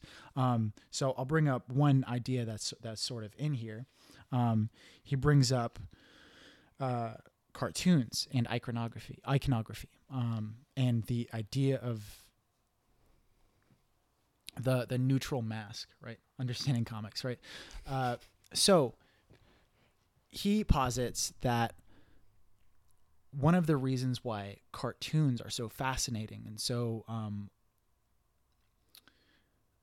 uh, able to re- reach a, uh, a universal audience um, and why people are so accepting of them is because people are able to displace their own identity onto things that aren't as detailed. Oh, okay. Right. That's interesting. So, um, and uh, the th- there's a spectrum of images that exists in this uh, in this book, where on like one end you have the Mona Lisa, right, and on the other end you have like the the little woman that's outside of like the female restroom, you know, like Yeah, with the yeah, skirt yeah, and everything, right? Like one is like incredibly detailed and the other is as basic as it Mm-hmm. can be, right? Now, the reason that uh, it's so much. I'm trying. I'm going to try and articulate this as well as Scott McCloud, and I'm going to fail. Is the thing, Yeah. because he's so much smarter than me. Uh, but basically, yeah, it, it just talks about how um, you're able to displace your identity on something that's more of an icon, something that's more that cartoony. skirt figure can be any anyone. Eh, Well, it can be any female, Yeah. right? or a Like, dude you- wearing a dress. True, that's true. Hey, Or the Mona Lisa is very specifically the Mona Lisa. It's yeah, her. Yeah, exactly. Yeah. And um, like, and say I'm having this conversation with you, right? I can see all of the details of your face, Mm-hmm. right? But my own idea of how I look Yeah. isn't as detailed. Mm-hmm. It's um, Built off basically the memory of when you looked in a mirror. uh, y- y- and it's it's and it's it's more on figures. You know, Mm-hmm. it's more cartoony than my actual, but my vision of you. Yeah. um, and that's how like we're able to displace our identity so easily. Hmm. Um, That's interesting. but yeah, shit like that. Like he goes way more in detail. Um, and there's a lot more of it. That was just like in the beginning that, of the that's book. just one. That, that's just one. That's li- like literally one of one of the ideas that Yeah. he brings up. That's really cool. yeah, kind of a long shout out, but Understanding Comics by Scott McCloud. Hmm. Shout out. Shout out. Cool. So uh if you are listening, you can find us on YouTube if you want to, Chris and Kyle Show. Find us on any uh, podcasting platform, Chris and Kyle Show. Hit us up, share, like, review, rate, all that fun stuff. You know, do the do the social media buzz, spread the word. Find me, Davenport25 on Twitter or Instagram. Find him, Chris Michael Stott on Instagram or chrismichaelstott.com for his website if you want to read his scripts he was talking about. Um, find the show, TCAX Pod on Twitter. What's the Instagram? Is it just Instagram. TCAX Pod on Instagram too? no, it's the Chris and Kyle show. It's just the Chris and Kyle Show on Instagram and Facebook. Um, we I said it earlier, but Venom won our poll, so this week look forward to our spoiler episode for Venom, Mm. And look uh, the first of next month we'll put a new poll up. We're actually gonna make the poll smaller because Facebook doesn't let you make a bigger poll than two, so we're gonna That's do not a poll. Like, no, that's a that's a yes a or no decision. answer. It's a Like, yeah, decision. yeah. Yeah. So uh, make the decision. Uh, it'll be available on Facebook and Twitter and anywhere else we can figure out where to put it to send us to the movies next month, and we'll have the options then. Um, look forward to maybe some special Halloween stuff next week. Yes. Maybe? Also, uh, uh, look forward to guest episodes. Like we, Yeah. uh, um, we really want to bring in a guest for the the podcast, and hopefully we'll be able to do that by the end of the month. Yeah, we hopefully have Um, our first one lined up. Um, yep. Uh, and by November, start expecting guest episodes. Yeah, awesome. Uh, do you want to bring up Halloween? Are, are we going to spoil our own spoiler? Hmm. Just like what we're doing or when we're doing it. What we're doing? We're gonna do a scary movie on Halloween spoiler episode. I did it. I spoiled it. I did it. I didn't say which movie though. That's what I'm saying. Do you want to? Nah, it'll be next week. That'll Okay. be next week. All right. But we are gonna release it a day early because we normally release on Thursdays. We're gonna Mhm. release it on Halloween, which is on a Wednesday. Mhm. Other than that, I think we're good. Are We out. Doc? I think uh I think we out. Stay weird. Yep.